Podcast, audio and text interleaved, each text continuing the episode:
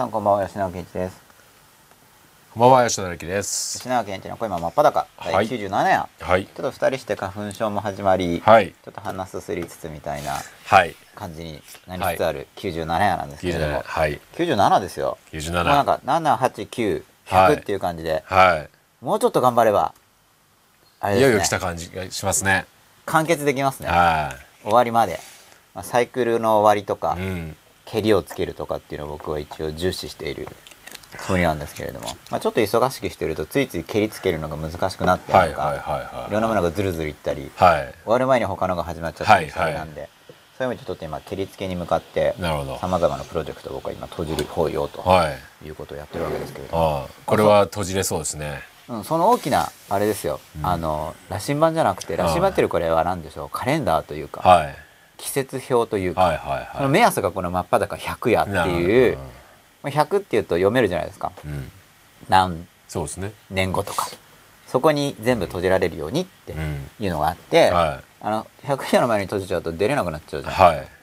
これはもう最後まではい。吉田さんも付き合ってくださってはやりたいなっていういそうですね。のがあってここまで来たので、はい。まあ最後あれですよね、あの家に帰り着くまでが遠足ってやつで。はい。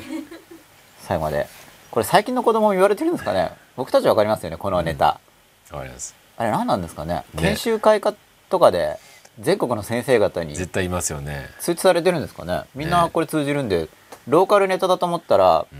違うんでちょっとびっくりしたんですけど結構あちこちの地方の人にそうですね。通じちゃうんですけど、うん。うん今の子に通じるかわかんないんですけど、うん。まあ最後までやろうよっていうことで、気を抜かずにですねいきたいと思います。で97夜、はい。本日のテーマは、はい。セキュリティホール。ほセキュリティ中店ホールで、うはい。全部カタカナです。セキュリティホール。まあもちろん声も真っ裸ってあのこれ心はい。の真っ裸っていうことでやっているものなので、はい。このセキュリティホールっていうのははい。心のセキュリティホールの話なんですけれども、はい。まあ現代的な、まあ、現代的な例えというんでしょうか。セキュリティホールっていう単語自体が、うん。まあ、だんだんちょっと一般化してきてますよね。あの WindowsOS とか、はい。あとコンピューターウイルスとか。はい。そういうの一般化してきてるじゃないですか、はい。そうするとそういうもののはい。比喩と比喩が比喩が増えるわけですよね、うん。これまでそういう体験がなかったのに、うんうん。もはや比喩があるのでうん。でその比喩を使ってお話できればなと、まあ、はい。大体90話ぐらいから単に自分が真っ裸になる、まあ、自分を知るってだけじゃなくてじゃあ知った上でその裸っていうのをどういう方向に持っていったらいいのかなっていう話をちょっと意識してうん。増やしているんですけれども、はい。まあ、その一つですよね。要ははい。心のセキュリティホールが、うん。まあ、セキュリティホールってだから安全の穴ですからうん。そこの穴疲れちゃうとうんうんうん安全じゃないんですよ、うん。っていうセキュリティホールですよね、そのセキュリティホール自分の心のセキュリティホールがうん。どこにあるのか。はいでそしてそれをどうやったら守れるのかうん。とかそのあたりの話をたっぷりと、たっぷりと。えー90分ぐらいはいけないですね。はい。80分ぐらいにわたって、はい。たっぷりとお話しできればと思っておりますので、はい。今日もよろしくお願いいたします。よろしくお願いします。ちょっとこういういつもと違う入り方で じゃあツイッター見てみてもいいですか、お。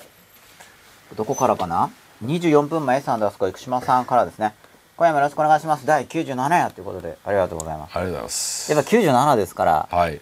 なんかもう789そう100みですね。たいな感じではい。第100夜は公開放送いけそうですか？いけそうですよ。じゃあもうメルマガとかに、はい。だんだん時間とかも決めた方がいいですよね。そうですね。そろそろ。そうですね。これそうかどうかちょっとアンケート取ってみますね。はい。人数によりますぜひもんね。はい。ゼロ人じゃないといいですね。そうですね。ないといいですねっていうかゼロ人ならそれはその時で、はい。やっぱりユーストリームだからはい自宅で見るよねっていう。そうですね。じそういう時代かなみたいな。やっぱ生で会うより画面だよねとかっていう時代かもしれないですからね、はい。ちょっとわかんないんでそのあたりは。ちょっと聞いてみたいと思いますメルマガで、はい僕はメルマガ来週までも出てなかったら催促してください。わかりました。はい、100夜は水曜日じゃなくて土曜日にそうですね。都内で都内で。公開放送になってます。はい。ああとあのポッドキャストしてるじゃないですか、はい。あの初めの頃のはい初めの頃ロゴ出てましたよね、まあ、今も出てるんですけどほ初めの頃のロゴ。うはいはいはいはい。変な英語の、はい。あのジャパングレッシュっていう変な英語が入ってるやつなんですけどほあのそれの知り合いのデザイナーさんっていうか知り合いのデザイナーさんの卵さんかな？はにポドキャスト用にあのリサイズしてもらったんですけど使っても大丈夫ですか？あいいっすよね。ポッドキャスト。はい。で反映されてるかどうかよくわかんないんですけどちょっと僕まだポッドキャストよく把握してなくて。なるほど。はいそのうち出るかもしれないです、はい。あの合ってれば僕が。はいはい出ます？えー、っと単にサイズ変えただけなんですけどドット。ちょっと間違ってるかもしれないんですけど iTune のやつが600ピクセル600ピクセルはなんで今 iTune ストアで検索してあ出た！出ました！あはい。昨日の夜出てなかったんですよ。はあ。大丈夫ですかこれ？はい。もう本当にただサイズ変えただけなんですけど、はい。あのでただ僕はそれすらやってないんで、はい、やってくださる方がいらっしゃったのでありがたく吉田さんにもありがたく、はい。デザイナーの卵さんにもありがたくは使わせていただいております、いはい。はい、出るもんなんですね。すね。嬉しいですね。そう97夜なんですよ。で21分前お越しやさんです。こんばんは。今夜もよろしくお願いいたします。感情はいつも自分に訴えていることが分かりました。という書き込みいただきました。これ僕は嬉しいですね個人的に。あ要は感情自分自分って思ってる自分がいるじゃないですか、うん。こう自分としてこれが俺って思ってる、はい。この意識的な自分、あうん。だけど感情っても感情も何かの主体を感じるわけですその感情が普通自分と思ってる自分に対してなんかメッセージをうん。送ってきてるというか、うん。あるいはその感情の主体になってる部分がたまにはこの肉体の支配権を取ろうとするとか、うん。そういう、まあ、たまにはっていうか感情がすごく強くなったら基本的に支配権を取ろうとして、いつもの俺が引っ込んじゃうんですけれども、まあ、そんな話をしてきたんですけど、はい。感情だから押し込めてると、うん。その無意識部分、まあ、要するに自分が俺って思ってる部分が意識ですから、うん。そうじゃない部分の心を要するに無意識ってこう簡単にひっくるめて読んでるわけですけど、はい。その無意識の中にもさらにいくつも主体があるかもしれなくて、うん。でそれらの主体が自分の心にメッセージを出す時に、うん。まあ多くの人は感情で来るんですよね、うん。なんかそれがもう言語的な意味で送られてきたり、うん。音的に聞こえたりとかっていう人もいるらしいんですけれども、うん。ほとんどの人は感情とかあと、う虫の知らせとか、うん。あと予感とかそういう感じで来ることが多いと思うんですよね。でそうすると自分の中がだんだん統合されてきて、自分で自分がよくわかるんです。で真っ裸になるために、うん。その感情が動いているっていう時がチャンス。いやうん。もともと自分ってよくわからないよねっていうのが前提にあって、もう自分にとって自分がよくわかれば、別に真っ裸になろうとかしなくたってもできてるわけですけど、なかなかそうは言ってもついつい自分に対しても自分を隠しちゃうし、自分で認めたくない自分の嫌な部分っていっぱいあるよねっていうことで真っ裸に対する難しさが前提にあって、でもそのもはや意識にすら上がんなかったらやりようがないじゃないかっていうところにこれある意味セキュリティホールの全容なんですよね。だから無意識の方に隠れちゃったら探せないじゃないかって言った時に、いや感情が動くからっていうのがそれはちょっと今日のメインテーマのセキュリティホールとちょっと違うんですけど、うんうんうんで初めの話そうと思ってたこととは、はいはい一種のセキュリティホールみたいなようなもので、そこを全容してうん。逆に入り込めるわけですよね、で自分のことが分かってくる、セキュリティホールっていうのはうん。必ずしも悪いだけじゃないんですよ。例えば吉田さんが吉田さんの Windows にログインするときにパスワード打つじゃないですかそれってある意味セキュリティホールなんですよね。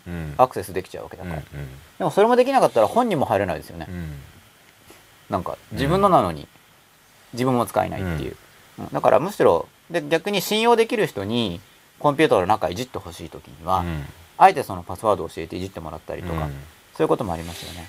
それってセキュリティホールの税務になるんですけど、お医者さんにあの麻酔してもらって手術してもらう時とかも、普通に考えたら嫌じゃないですか麻酔されるのって、そのセキュリティホール的な。でもあえてやってもらって、普通なんか意識失うほど麻酔されるの普通嫌なはずだし、うん。ちょ何されるんだろうって思いますよね急にそんなことされたら。体切り刻まれるとかまあええらく嫌じゃないですか。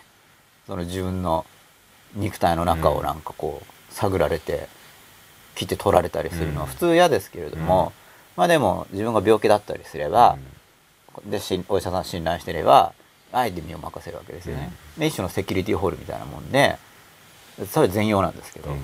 まあ、これはだから自分自身のその自分が自分に対して自分じゃないと思いたい自分っていうのを隠しちゃってるんですけど感情に注目することで、うん。そこのセキュリティホール的な隠しちゃったもののはずを見つけるきっかけを得ることができてう、ん。でうまく全容していけるっていううん。感じで。そうするとだんだん自分がこう統合されてきて統合されてくるとあの自分にとって分かりにくい感情が減るから自分が自分に安心できるんですよね、うん。あのあんまり自分でも自分が分からなすぎるとうん。自分がどう反応するか自分で分かんないからうん。不安になるじゃないですか。うん。感情が結構鍵になるなということをずっとお話ししてきてるので、はいこの感情が自分に抱いていることが分かったというのを聞くとはい嬉しいですっていう話です、長かったですね。はい、ちょっとこの嬉しさを、はい。あと途中から見てる人に分かるよりと思ってちょっとようやく入れつつ頑張りました23分前アンダースコアディスクアンダースコアさんです。こんばんは。ごめん。今夜もよろしくお願いします。よろしくお願いします。よろしくお願いします。ということでセキュリティホールということについても若干お話をして、はい。えーしまったわけですけれども、はい。まあ、先週からのお話ともちょっとつながってるんですよ。はい。あの先週のまあちょっと実在の人をモデルにはしてるんですけれども、はい。実在の人とぴったり同じではないなんかあの某 MBA さん。覚えてます？あはい、はい MBA 持ってるのか持ってないのかよくわかんないですけどで東大は無名大学でうんぬんって言ってきた人。あはい。東大大学に行ってるらしいんですけどね。あよくわかんないですね、はい。愛国心愛好心がないんですかね。行ってないのかな？と詐称なのかな？と思ってたから何ですか？そのいや自分が東大の大学に行ってるのにあなんでわざわざ東大が無名大学でってこっちをディスってくるのかなと思って。あじゃあなんで行ったのって話じゃないですか？言って気づいたんじゃないですか？それがなんか謙遜してるんですかね？よくわかんないですよね、はい。でそういう人を、はまあ、実在の人をモデルにちょっとそろそろデフォルメ入ってるぐらい茶化してきてるんですがだからちょっとプライバシーな問題もあるんで、いはい。はい、ちょっと若干ぼかしつつ茶化してちょっとキャラ化した形で、はい。えー扱っている人が出てきてるわけなんですけれども97夜ですよね、はい。セキュリティホールでセキュリティホールの心のセキュリティホールの非常に単純な例として、はい。なんでスレートっていうのかな？白紙。すり込み。はい。このところこの辺りから入りたいと思います白紙すり込み。はい。こう聞くとちょっとなんだか分かっちゃいます？いえ？あの子供ってよくなんて言うんでしたっけ？心が白紙？赤ちゃんとか。はいなんて言うんでしたっけ？まっさら。なんて言います、なんかありますよねそういう方。もううん。心が何もないからうん。要は周りに言われたこととかうん。親に言われたこととかがう、んまあどんどん入っちゃうっていう、うん聞いたことないですか？そういう表現ありますよね？慣用句みたいな。なんかあったと思うんですけど、うん。まあそれそのあたりですこの白紙すり込みっていうのは、はい。だからそれまで先入逆に言うと先入観っていうのを人が持っている時に、うん。先入観変えるの難しいっていうのありますよね、うんうん。人って先入観がある。もう一回先入観持ってしまうと、うん。ちょっとそれを変えるのが難しい。うん。でこの変えるのが難しいっていう話とちょっともう連想でバンバン話飛んじゃいますけど、はい。変えるのが難しいって話とあの執着の話っていうのが関連していて、うん。でこれ執着の解釈なんですけれども、まあ子供の頃に多分仏教系の本だと思うんですけど禅かな？執着良くないよっていうのを読んだんですよ。うん。でよく意味が分かんなかったんです。うん。でよく意味が分かんなかったんですけれどもまあなんかしかもあちこちで読んだんで、じゃあきっとそれは適切なのに違いなかろうとうんいうふうに思って意味を考えた結果、うん。こういうことかなって今は自分の意見を持つに至ってるんですけど、はい。つまり初めて小学生の頃読んだ時には意見がなかったんですよ。うん。執着うん。なくすことが大事ですよっていうのを読んだんですけど、はい。その執着のの意味も分かんないし、うん。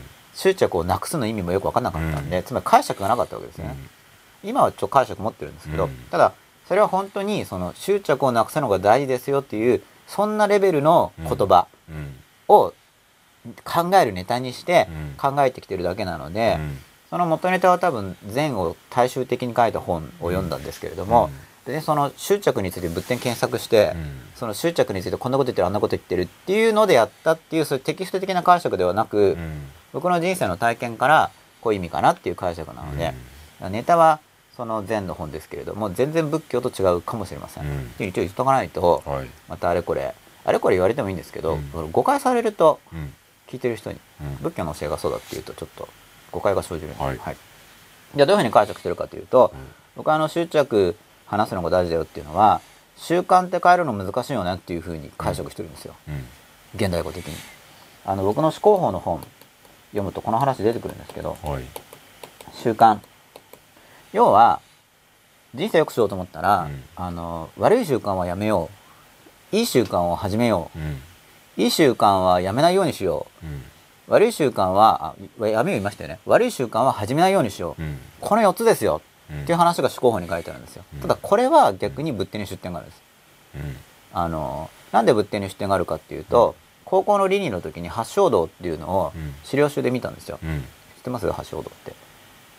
うん。なんとなく。あ載ってるんですよ。うん。あの死体死体かな指定かな八正道って言って、まあ、ちょっと僕が読んだ倫理の資料集でどう扱ってたか細かいこと覚えてないんですけど、要はなんか基本はそれって書いてあったんですよ、4つの真理とうん。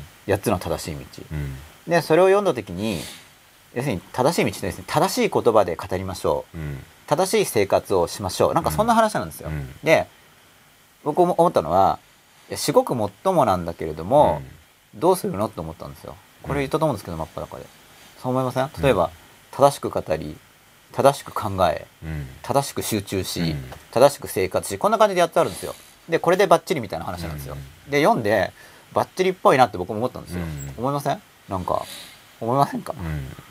それができたらいいよねみたいな、でもじゃあ正しく語るって具体的にどうなのとかっていう疑問を僕は持ったんですけど、まあ、例によってそういうのが歓迎されないクラスルームだったわけですよ。うん。まあ、だってだわけですよって言いましたけど必ずしも僕の前橋高校体験言ってるわけではなくそれを元ネタに多少面白おかしく言ってますから。はい。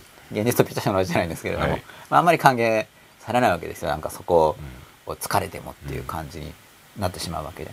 で気になったんで正しく努力しようっていうのがその中に。うん。その8つの中に。うん。正しい努力って項目あるんですよ。でただで努力って言われて結構いじめられた経験があるんですよ。あなんか要は人はいい加減であうん。僕のことを努力家ですねって褒める人もいるのに、うん。その褒めていた同一人物ですら努力しないねって言ったりするから混乱するわけですよこっちは。うん。どっちなんだみたいな。うん。なんかその時の気分で適当に言ってるだけなのかうん。わからないとかって思ってたわけです。でその人に努力の意味聞いたってどうせ答えてくれないし怒られるしなんかななんかその感じわかります、うん君は努力家だねって言われた時に「え努力ってどういう意味ですか?」とかって言うとなんかいい顔されないんですよ。うん。なんかわかりますか？その感じ。わかりますよ。僕これ体験からもう体験してるんで、はなんかその素朴な疑問は言わないみたいな。いとりあえず向こうが褒めてる感じだけ喜んどけみたいな、はい。世渡りみたいな。で向こうはこっち褒めてるわけじゃないですか、一応。努力家だねって黙って食っとけっていうね。努力家だねって言われたら「はい。えそうですか?」みたいな感じでちょっと喜んどくと向こうもハッピーみたいな、はい要はだから言葉の意味を楽しんでるんじゃなくて、その場を共有しているなんかまあそうですね。相手に対するプまあラス評コミュニケーションじゃないですか。プラス評価をこう交換している。でも心の底からプラスと思ってるかっていうと僕も言われて意味分かってないわけだから、でもなんか好意を向けていることはきっといいことに違いない、でもこの行為は向こうの気に食わないことやったら反対側になる行為だから向こうの都合に過ぎないかなとか思っちゃうわけですよ。でそういう行為じゃないですかそれって。それそういうことですよねまあそこまで深く考えてないでしょうけどね。向こうの基準に合ってる時だけ褒める。心象出没でこっちをコントロールしようとしてんのかとかって思っちゃうわけですよ、まあ、昔からあるコントロール手法ですから、はい、でそんなことを思いつつですね、うん。しかし努力の意味を聞き返せないしと思って。ででこれを調べたんです実際に。実際少々人とかあるんで。そしたらそれがあの4つの言葉だったんですよ。え努力正しい努力とは何かっていうのはあるんですよ仏教に。うん。正しい努力というのは良いことはうん。やめない。うん。良いことは始める。うん。悪いことはやめる。うん。悪いことは始めない、うん。これが正しい努力であるって書いてあったんですよ。でなるほどって思って。あそうなるほどと思うんですか？僕もすごい思いました。誰も誰も誰もそんなこと言ってくれなかったよみたいに思って。とでもほら今度そしたら良いことと悪いことって何よっていう話になるじゃないですかあそれかそれやっぱあるんですよ。またそこにある。それは、えー、とそこっていうか多分隣じゃなかったと思うんですけど、それはそれで論じられてるんですよ。まとめて書いてほしいですね。長いんですよ。あしかも長いし大体どれが本当のお釈迦様の言葉とかはっきり言って多分誰にもわからない世界なんですよ。だからそのマニアックな人たちは一文字一句全部伝承されてると主張するんですけど、うん。非常に受け入れがたいわけです、うん。僕にとっては、うん。だってそんなって思うんですよね。良いこととか悪いことはどんなふうに表現されてるんですか？いや良いことその長いです長いですか？長いです。つまり良いっていうことを分かるためにはどういうことをしてうんぬんみたいな話があってですね。そこ難しいんですよ。なるほど。で難しいんでしかし難しいけれどもいろいろな段階の人にとってもここは同じ表現でできるみたいな感じなんです。多分体系的には。うんで僕としては非常に納得がいったんですそれで。えっていうのはそとりあえず誰も教えてくれなかったから。えうん。そういうふうに。で僕は納得がいって確かにそうだと思って。うん、で僕にとっては僕別に普通の属性に生きてる人ですから、良い悪いってなんだって考えた時に、うん。要は幸せだなって思ってでまあ仏教は仏教で大事なんですけれども、うん。僕としての幸せは何だっていうのを考えてまあいろんな話があるわけですよ。人の幸せとは何かっていうことについて。で僕にとっても分かりやすいしみんなにも伝えやすいのにマズローさんの海底説はなかなか、なかなかいいとかって偉そうなんですけど、まあ、いいなと思ったりとか、うんまあ、僕はさらにそれだけじゃなくて人間の要素と関係性っていうふうに僕自身が僕へのモデル作って使っ、うん。やってるんですけど、で吉田さんのおっしゃってるそこはやっぱ僕は疑問があったんでもともとの仏典の方が話が長かったから、うん。それの方がいいかもしれないけどちょっと長かったんで、うん。シンプルなモデルを作って、うん。自分用の幸せモデルを作ってやってる生きてるわけです。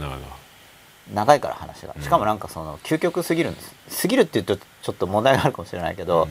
すごすぎてなんかその先の話が本当になれるのかな人間そんな風にみたいなのが書いてあるんですよ。なれるかもしれないけど、うん。まあとりあえず身近には全然いないしみたいな。感じ、うん例えばどんなことですか？いやもうだからもう神様と会話するとかは当たり前ですよみたいな、うん。てかもう宇宙この宇宙この宇宙一個の昔を覚えてる聖なる人みたいのがいてうん。でもずっと昔から思い出せてると思ってたりしてるんですけれども、うんまあでもそれは全然始まりじゃなくてもっと全然昔があってみたいな話とこうお釈迦様としてるようなのもあって、えーただそれも本当に話したことかなって分かんないんですよ、まあそうですよね。うん、後世の創作かもしれないじゃないですか、それ結局自分としては自分で確かめていかなかったら分かんないわけですよ、うん。本当かどうかそうですね。そそれでそのさっきのうん。正しい努力とかっていうのは、うん。その良い悪いを自分なりの解釈に持ち込めればうん。僕の日常でできることなんで、うんで使ってるわけです。で僕的には納得いったんですよ、うん。でそこでそういうことやっていた結果、うん。しかしなんでわざわざそこが努力が必要なのかっていうのを考えた時にうん。要は良い習慣を始めるのが難しいから努力しなきゃいけないんですよ A ってうん。そうですよね。まあ努力っていうのはその意志力意志力を使うって意味なんですけどね、うん。意志力を使う、うん。で良い習慣を始めるのが難しい。悪い要は変化が難しいんですよ、うん。しかも良い方に変わる変化が難しいんですよ。これが非常に面白いんですけど、うんほっとくと堕落するんですよ、うん。おこれ面白いですよね、うん。ほっといてよくなればいいのに堕落するわけですよほっとくと、だから正しい努力しようって話じゃないですか。でその正しい努力をするときに習慣を変えられないのは要はもともと持っている方向性とかうん。もともと持っている方向性に自分がくっついてるからですよね、それが執着だなと思って、だ結局だから僕は甚だ単純化して勝手に勘違いした解釈をしている可能性があるんですけどただそれ違うよって突っ込む人がきちんと議論してくれると僕は納得できないんですよね、ほとんどの人机上の空論なんで、僕から見てですよ、うん。僕もそうかもしれないけど、この間の MBA の人とかも、うん。もうメールだから僕はやり取りできないんですけど、うん。もう隣にいたらもうガンガン突っ込みたいわけですよ。そんな詳しいんだったら会社あんたでかいでしょもっとって言いたいんですよ。何言ってんだみたいに。そんな言い方しますよ本当に。でそれぐらい言ってまた怒るんですよ 言い方気をつけろみたいな。多分年上なんで、でもその年上風吹かせる人がまだ僕嫌いなんですよ。大変です偉いね偉いのかよ嫌年上がって。ふざけんなって思うんですよね。あ年上で尊敬したいんですけど、うん。年上だけで攻めてくるの嫌いなんですよ。ああなるほど。そその一点だけで偉いって主張されちゃうと、うん。なんかそれはそうなのかなって。いやもただその人がもしその僕僕は年下ですね向こうから見て。でその人がその人よりも年上の人に対してただ年上だっていう一点だけで尊敬を示している姿が僕に伝わってくればかなり納得はします、うん。その人の生き方として。あそういうふうに生きてるんだなと思って、だけどうん。年下に接する時には年上の一点で尊敬を求めて、うん。自分が年下の時には年上の一点だけど尊敬しない人間はちょっと納得いかない、なんかそれは一貫性があるんじゃなくてなんかその場で適当に言ってるだけじゃんと思うから、うん。それだとなんか全然納得いかないんで、うん。うん。まあその納得いかないことは納得いかないですとにかく。はい。で納得いかないことを納得いかないことに対してわがままとか素直じゃないとかって言われるとカチンとくるんですよ。はい。でカチンとくる自分が未熟で嫌だから、はい。感情に関心があるわけですよね、うん。カチンと来なくてもいいんじゃないですか。はい。でもカチンとくるわけですはい。しかしカチンとくるのが未熟だっていう人間観があるんですよでそこでカチンとくるのは当然だじゃなくて、カチンと来ない。うん。うんしかもそのカチンをこう押し込めてるんじゃなくて、本当に来ない。うん。むしろ愛情を持って接せれる方が人間としてはうん。よりいいなはい。という人間観を自分は持ってるわけ僕は、はい。でその人間観に照らした場合に自分が未熟なわけですよ。うん。ああ未熟だなっていううん。のを感じてるわけです、はい、ではい。その執着っていうのはですね、まあ、ちょっと100夜分近くて一生懸命喋ってる感じなんですけど、い。いと思い執執着があるからはい。変われない。要はだから執着ないのが大事だよって言うけど引きにしてるかもしれないけど僕が思うのは、うん。執着なくそうねっていうのは単にだから良いように変わろうねうん。っていう意味に過ぎないなと思ったんですよ、うん。いやその変われない？変わるスピードが遅い、うん。過去の自分の習慣から変われない、うん。悪い習慣ですよ、うん。悪い習慣から抜けれない。うん。いい習慣に入れない。っていうのを指して、うん。そこが執着だなっうん。て思って腑に落ちたんですよ、はい。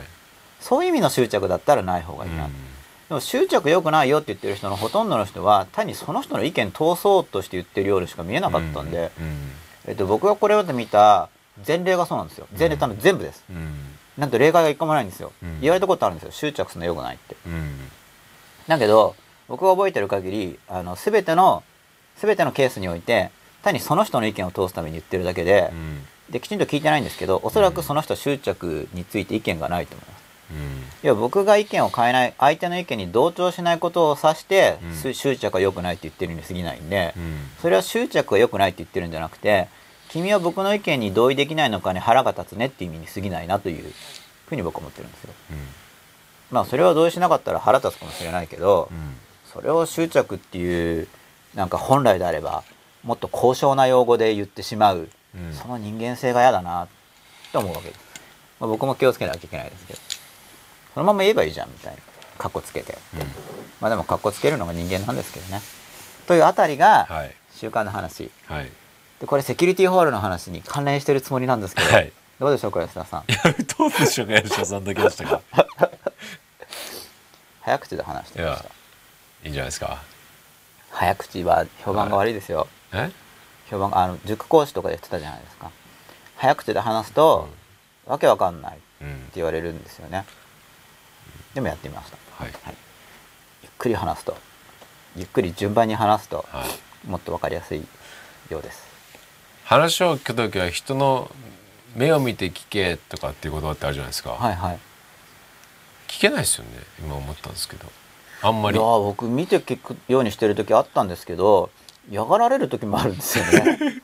僕どっちかっていうとなんでそんなじっと見るのって言われる方なんですよ、はいはいはいだかはい。らそれがこの間言ったあの、うん。いい子ちゃんってやつで、うん。で習ったんですよそうですよね。人の話を聞くときは目を見て話すとこここうやって聞いてるじゃないですか、はいそうするとなんかそんなじっと見ないでみたいな。だちょっとこうたそそらしながら相手が話しやすいようちゃんと聞く時って多分だ今のこう話のここれぐらいでここから入ってくる言葉を自分の頭を使ってこう、はい。消化していく感じじゃないですか。あそうそう。耳で聞くっていう場合もあるんです。僕うん。それを結構、うん。そうだなと思ったんで音声教材とか出してるんですよ,、あ音声教材ってまあ見なくていいじゃないですか、うん、で多分ね音声教材の方が本来はいい気がします、ね。僕の音声教材の可能性を本当に信じている面まあビデオがいい面もあるんですもちろん、うん。両方いい面があるんですけど、おビデオがあるからといって音声捨てられないなって思ってうん。教育方向座も音声なんですあえて。そうですね。だから要するに情で伝えるものと考えさせるものってあるじゃないですか。はいだ伝えるものは多分人がいてそのエネルギーを放射するっていう意味では視覚からの情報もいいかなと思うんですけど、はい考える時は多分、うん視覚情報ない方がそっち持ってかれちゃうじゃないですか、そうなんですよ。ね印象で。そっちの方で、うんこうやっその一生懸命喋ってるなとかやっぱそっち僕言っちゃうんで、はい。そうですよね。言ってることがこうなかなか自分の中でしっかりと定着しないことを考えるとあのちゃんと考える時は声だけの方がいい気がしますよね。僕もそう思います。ね声で。結構その辺の炭焼きが今後すごくあのー重要になってくるまあこれから大事ですよね。ね実際音声メディアも、うんもう映像メディアも。もう全部みんながうん自由に使える時代じゃないですか。はいだからもう本当に目的と手段というのをはいしっかりと明確にこう今までは今まで結構なんか適当じゃないですかそうですねとりあえず映像でとか、はいなんかはい。とりあえずライブでとか、はい。そういうのはすごく目的に応じた使い方っていうのがすごくあのセグメントされていくんだろうなっていう気がしますよね。うんそう思います。ででそれが重要ですよね。本当はね。教育とか。伝伝える力を高めるために、うん。これはこうだから映像、うん。これはこれだから音声、これはこうだから文章文とかっていう章とかね。これはこれだからもうライライブで実際に会ってコミュニケーションじゃなきゃできないこととかっていうのが、はいはいなんかこれからすごく、うん。しえーすごくなんていう明確になってくる。ね。そのどうなりたいどうするなんですよ。だから、うん。じゃあ相手の人がいる時に、うん。今相手の人がここにいてでこの人をここに持っていきたい、うん。本人もここに行くことを望んでいて、うん。僕もここに連れて行きたいという時に、じゃあどうやってここからうん。ここまでうん。連れていくことができるんだろう、つまりその執着の話なんうん。かそこを話して、うん。ここに一ところに言おうとするんですよ。それどころかもう堕落していくわけです、ほっといたら。それを本人もこっちに行きたい、うん。僕もこっちに持っていきたい。っていう時にどうするかっていうことですからそれでどんなものをどういうふうに関わっていけば助けることができるのか、うん。あるいは一緒に上がっていくってアプローチもありますよね、自分がすでにやっていることであればう上っていうか、うん。こっちおいでってできるし、仲間だったら今度一緒にこう行こうよってことですけど、うん。単に例えば会うだけがベストでもなくて、うん。会ってるだけだったらおしゃべりした時間終わっちゃうかもしれないし、うん。でもそれうまくブレンドしていくっていうんですかね、そうですよね。おしゃべりも必要だし、うん。読むのも必要だし。その辺がねもっとこうすごく明確になってくると。で広い意味で勉強法なんですけど、うんやっぱそこまであの伝えるのはやっぱ難しい。最近思うんですけど伝えるの難しいですよ、うん。まあ、まもも元から思ってるんですけど、難しさはなんかね本当に難しい。特に、あのよくわかんない人っていうのは学びたいですって言うけど学ばない人。うん。この人が難しい。で難しいんですけどそもそもその人がターゲット内なのかどうかが最近ちょっと検討中です。あ一応本人は言ってるんですけどね、うん。やりますとか、うん。学びたいですとしかしやらないなみたいなあ人が結構いるわけです、うん。でその人はそもそもターゲットにうん。入るのかどうかっていうのを今、うんまさに検討中なんですよ、はいはいはい。どうしたらいいんだろうそういう人は。うん。前もも例えば家庭教とかだとターゲットがいいっていうか取らなきゃいいし、うん。まあ、塾だったら部屋にいればまあ取るも取らないもいるから入ってたんですけど、うん。そうするとあんまり僕は意識的じゃないですよね。うん。なんかもうちょっと意図的にうん。僕はどっちがいいと思ってるのかなってね今まさに検討中です、うん。なんか教育の効果も今後ますます増すだろうし実は、うんそうですよね。まあ、だからこれまで以上に僕は教育で差がつく時代が来たなってうん。本当に思ってるんですよ、うん。あんまりなんか知識レベルに今すごい差がつきすぎつき始めてる気がします、いや確率的な教育の時代であれば大体みんな同じような受験勉強をし大体同じような学校教育を受けだったわけですよね。しかしこれだけ情報量が増えてくるともうその学校の勉強はちょっとまあ規則用こ教養としてやった方がいいんですけど、まあでもちょっとそれだけでは、じゃあ勉強したことによってこの世の中をスイスイ気持ちよく生きていきますかって言ったらちょっとちょっとっていうかかなり足りない感触を多分みんなが持ってる感じがするんですね。じゃあ何を補ったらいいかっていうと多分分かんないんですよ。全然。ほとんどの人にとっては。だけど一方では自分に必要な知識をどんどん見つけて吸収してうまく泳いでいくというかうん。うまく生きてる人もいるわけでその差はすごく拡大してるなと思って。でもちろん僕も出しているその勉強法とか思考法とか読書法とかってそこを扱ってるつもりなんですけどなんか変革力が思ったより低いんですよ。つまりそういう力を持ってない人が本を読んだ時におっと思ってそういう吸収能力自分の変革能力がぐっと高まるかなと思ったらそうならない実は。まあ僕の感触としては分かんないですけどね。ななってる人いるかもしれない。期待するんですけどあんまりいや書いてあることは書いてあるんですけど書いてあるからといって読んでできるかって言ったらまた別問題でそう変革力はあるんですけどなんかもっとあってもいいなってうん。コンテンツの内容的には直接的には。でもそこまでない感じなんでそれも僕の課題なんですよね。教育の力を僕は信じてるししかもこれからもっと大切になると。理由は必要な知識が増えるからですよね。で情報型っていうけど型であれがゆえに何やっていいか分かんないわけですよ、山のようにあるわけだから全部できないわけですから、じゃあ何やるのって言って、うん。まあ真っ裸でまあ4つの今の時代に4つの分野って話をちょっとしましたけど、多分その時聞いてなるほどなと思った人も、うん。おそらくほとんどの人はその分野の知識を継続して吸収して多分やってないと思います。うん。多分ですけど、うん。みんなやってたらうわすごいみたいなさすがって感じなんですけど、うん。多分違うと思うんで、うん。まあ、別に僕が示した分野に沿う必要はないんですけど、じゃあそうじゃないとしてもその人なりに自分のそのターゲットエリアを決めて、これからここの知識獲得だってやってるかどうかなんですよ。でこの間ネット見てたらなんか世の中で一番勉強してるのは受験生でって書いてあってびっくりしちゃってどう考えてもそんなはずないと思うんですけどその受験生が一番勉強してたら社会やばいですよ。そうですね、でもまあそれがなんか逆に言うと物語ってんじゃないですか？勉強っていうのがやっぱり、やっぱり日本っていうのは大学入試っていう国語算数理科社会の、身の回りに勉強してる人がいないってことですよ。うん。っていうのと要するに勉強っていうのがやっぱりやっぱりなんか試験とか、やっはいぱりなんていうんですか？そういう枠組みはい。のためにやるものっていう、やっぱり狭い範囲のこう概念みたいな感じになってる感じはしますけどね。そうなんですよね、まあ、だから方便として試験やるっていうのはあると思うんですよね、うん。つまりその試験がないと勉強しないから、うん。しない人が多いから、うん。みんなを勉強させるためにうん。方便として試験やろうっていうのは、まあ、あくまで方便としては分かるんですけど、試験のためにやるっていうのはなんかちょっと違う感じがするんですよね。まあ一つのこ目的が。うねでもそうですよね。でもなんかそういうひ一つの能力資質を身につける上でははいいい手段と思うんですけどまだいっぱいあるじゃないですか。やんなきゃいけない、こう人として豊かになるためにはい。やんなきゃいけない勉強の仕方みたいな、はい。ね人とこう関わっていろいろと悩んで考えてっていうのもその一つの勉強でしょうし、はい。もちろん恋愛もそうでしょうしっていうのは、まあいっぱい勉強ありますよね。まはい。あ、でも勉強って大体大体そのまあ一番勉強したらやっぱり大学受験の時ってなるじゃないですか。もうそう信じられないですけどねどう考えても今の僕の方が大学受験する僕より勉強してるんですけど。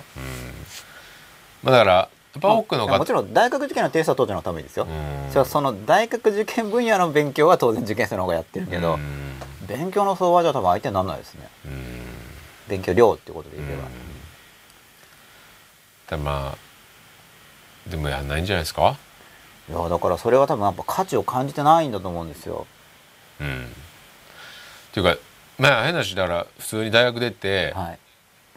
例えば大手企業とか入っちゃえば、はい。で多分そんな勉強いらないでしょ。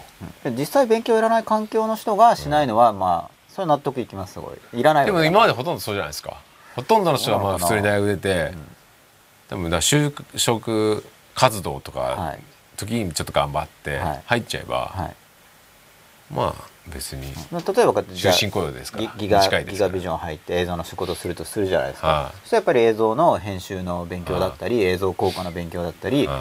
多分山ほどいくらでも勉強できることなんては多分ありあると思うんですよ、はい。例えば顧客にそのじゃあ自分が契約取ってくれる立場だとしたら、その契約を取るためのいい話し方とか、多分いくらでもテーマあると思うんですけど、いやちょっと分かんないですけどね。一応そんな気がするんでい、、うん、勉強ってアプローチ自体があんまり選択肢に入ってないんですかね？わかんないだから多分お要するに会社だとそういうもうマニュアル化されてんじゃないんですか？多分大きいとこだと。まあ、マニュアル化されてたらそれを勉強したらいいと思いますけど、うん、それは勉強してるじゃないですか多分、でもだからそれが果たして人を豊かにする勉強なのかどうかっていうのが分からないじゃないですか、やっぱりそこまで、まあ内容見ないと分かんないですよね。うん、だし、こう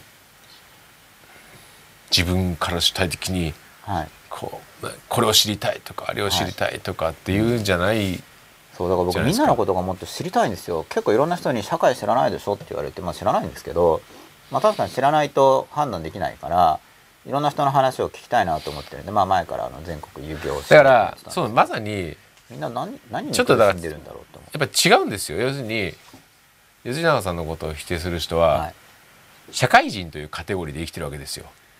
なんかねそれも納得ちょっとね違う なんか社会人としてはそうなんですよ。実は向こうが弾かれてる人がいやそうなんです不満をこっちにぶつけてだからる気がするんですよね。社会人から見ると社会人じゃないんですよ。もうはみ出してる人なんですよ。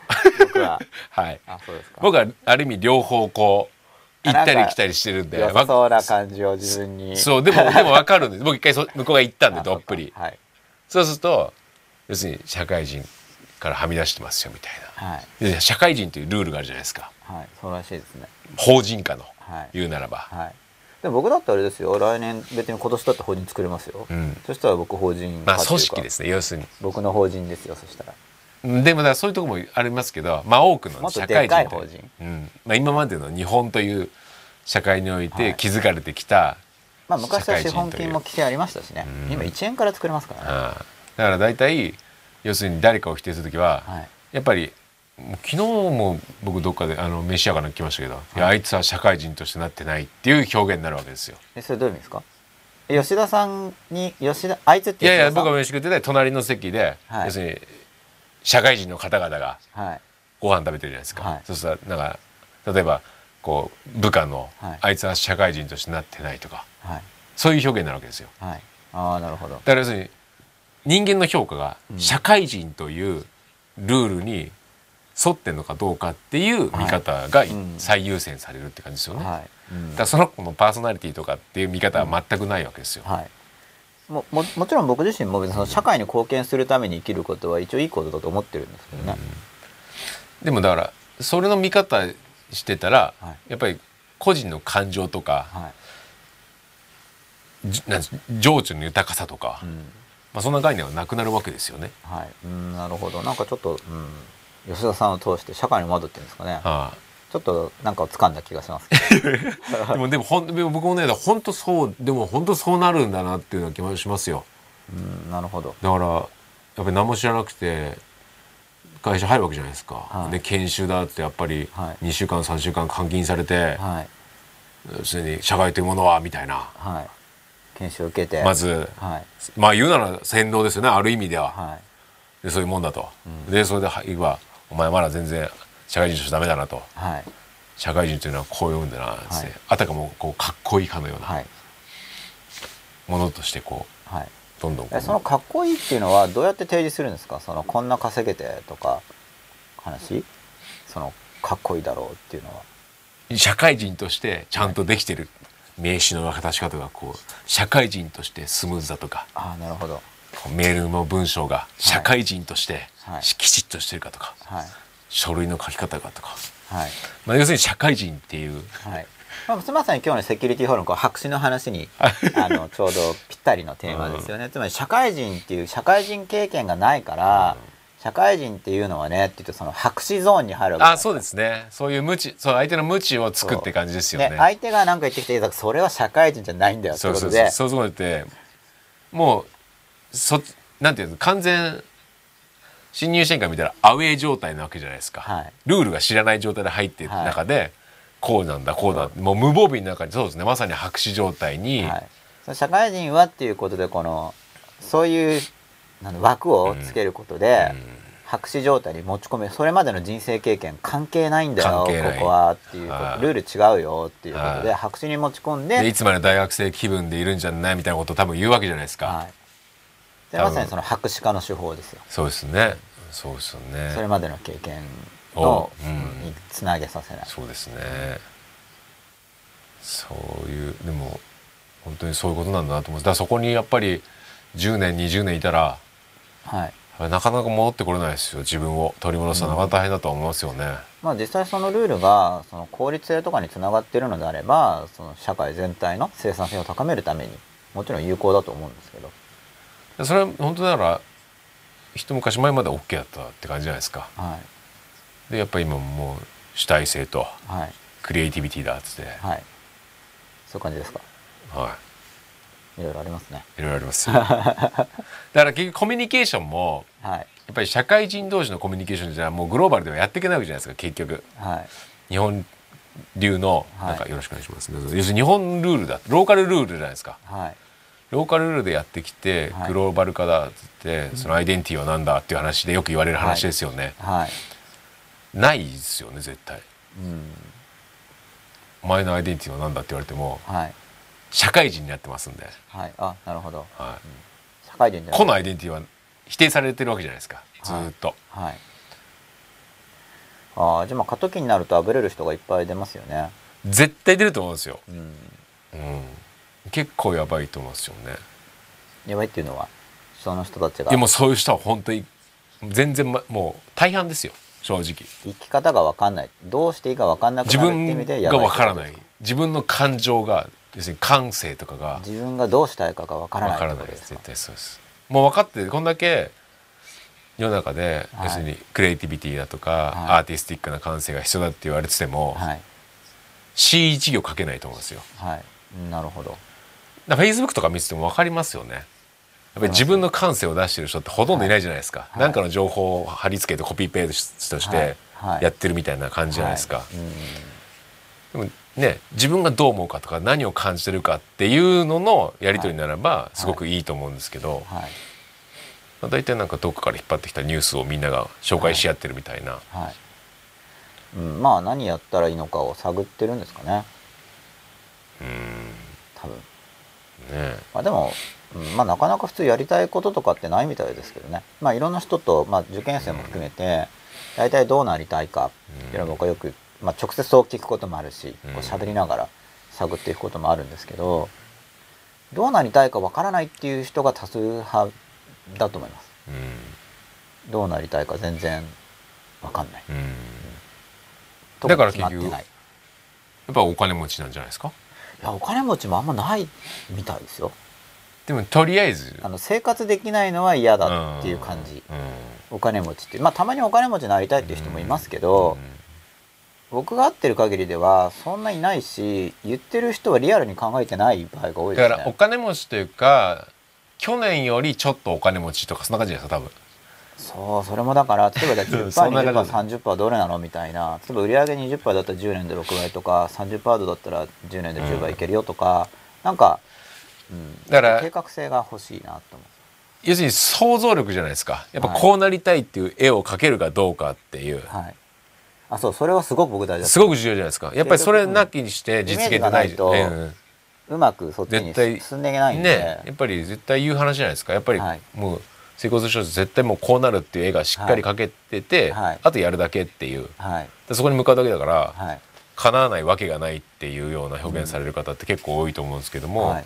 その絵が要するにこれはアーティスティックな感性じゃないですか言うならば、はい、いわゆる人生のキャンバス？キャンパス。要するにまさに自分のイマジネーションのイ使い方ですよね、うん、でこの能力を多分本来要するにさっき言った子供ならば、はいあ白いキャンパスとか言うんですかね。なんかキャンパスとか言いますよね。そういうね。す見ますはい。まずそういう感じでね。白ん。で要するにそれがあったのにかかわらず、はい。多分そこにうんはい。多分社会人っていうはい。な多分なんかはい。隙間のないもので埋め尽くされるんだと思うんですよ、常識とか、うん。まあ道徳とか、まあ、人間として扱ってもらってないんですよね。基本的に多分。そうだと思いますよ。うと思うんですけど、うんまあ誰も扱ってくれてないんですだから、うん。うん、多分。だから本人の本人扱いも含めて。そう僕これ先週言ったかな。あの今これ先週言ったかもしれないですけど、はい。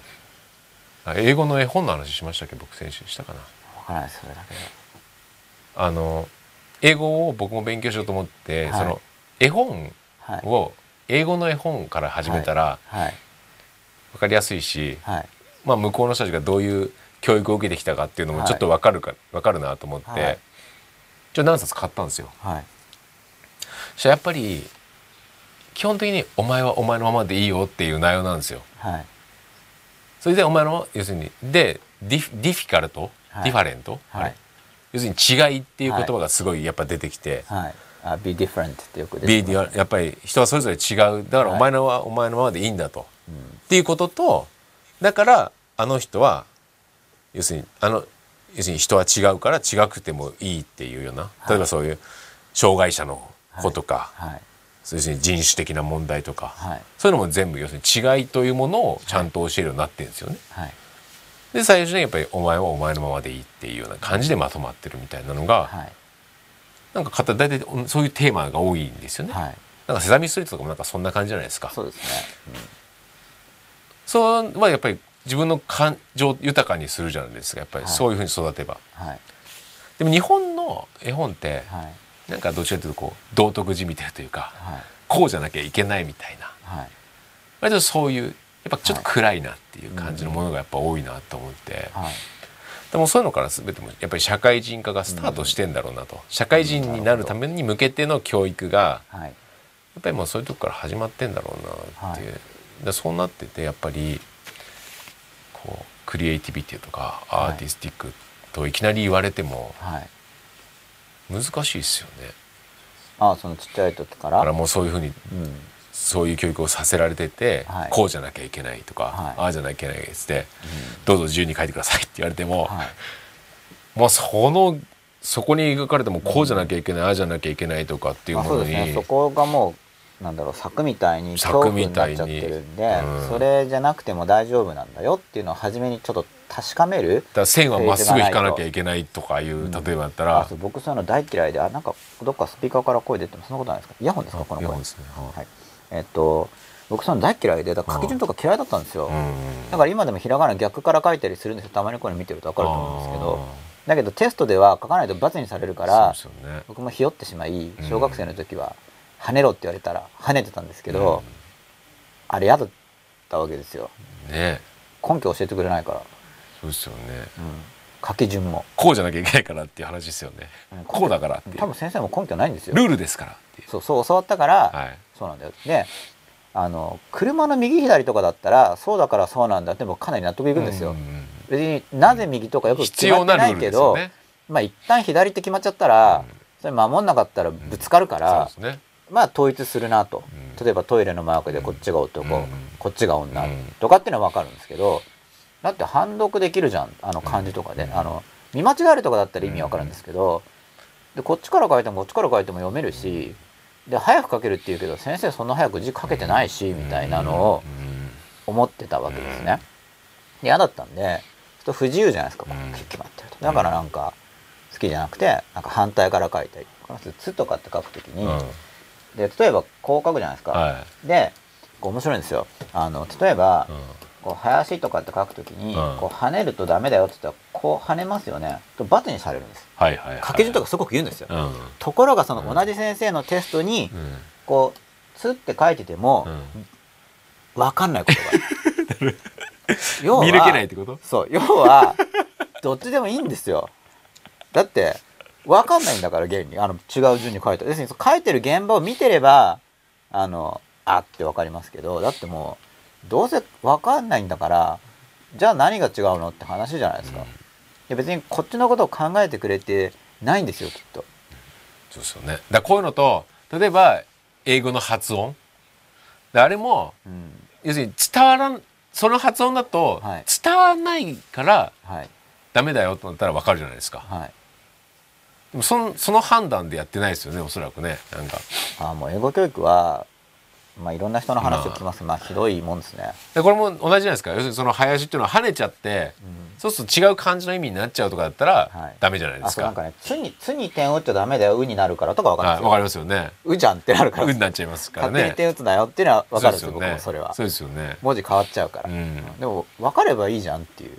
そうだからそこの合理性というかなんていうんですかね目的が全然分かってないっていうかだからうん。目的が結局お手本通りにするっていう、はい。あそう多分そうなんですよ。で、ね。そう言ってくれればまだ分かるんですよ、はい。これは 目的がね。そうそうあの文字を通して、まあ確かにね。うん、だってそれも一つの美点模だから写というかその従順、ね。僕だってそういうそういうふうに言われればまだ分かる、うんそれは従順性をねっていう。今今の練習は、ま、同じように書きう書くっていうまさにトレーニングのそうそれ自体の練習なんだって話でね。それをやりたいって思えばまあやるんですけど、うん。それがなんかそうしないと見間違えるからとかって言われると、だって見間違えないじゃんとかっていうなんか違うと思うよっていうふうに思っちゃうわけですよね、うその言ってくれればいいのに。ん面白いね。でその一方では嘘つくなとかっていうし。うん。なんかもうあれは子供相当混乱すると思いますけどみんなしてないんですかね。なんか意外とみんなしてないみたいで。そうだからやっぱり従順にそういうもんだっていうふうにうん。インプットしていくから、相互の矛盾はみんなどう処理してるんですかね。ねあれどうなんでしょう？思考能力を放棄させたいいやだから多分やっぱりもう生まれた時から基本的に家庭内でもそういう教育がされてて、で学校行ってもそういう教育されたらまあそういうもんなんだろうなっていうふうに思うんじゃないですか。うちの父は理不尽って言ってましたからね。だから良かったのかも。うん。父親が言うのはだから理不尽なんだと思ってたかうん。ら矛盾してるんだけど、うん。まあしょうがないなそういう気づきを与えてくれたんじゃないですかやっぱり、うん、だから自分で言ってましたからね。そうですよね。だからなんかだ今はなんかどっちもやっぱりそういうあんま差異がないんじゃないですか？そういう意味では、うん、こう言ってること一緒みたいな、はい、だからまあじゃあ正しいんだ。従っておこうっていう形で、はい、まあそのまま従っておけばテストの点は取れますから、うん、まあいい学大学には行けるじゃないですか。そうなんですね。まあだからそこでキャリアある種のキャリアが得たくてそれで戦略的に点数をこう重ねていくっていう生き方を選んでる人が点数積んでいくのはそれはよくわかるんですけど、うん、でもまあそのまま行っちゃってそういう人がまあ重要ポストにつくわけですよね基本的に。どうかな。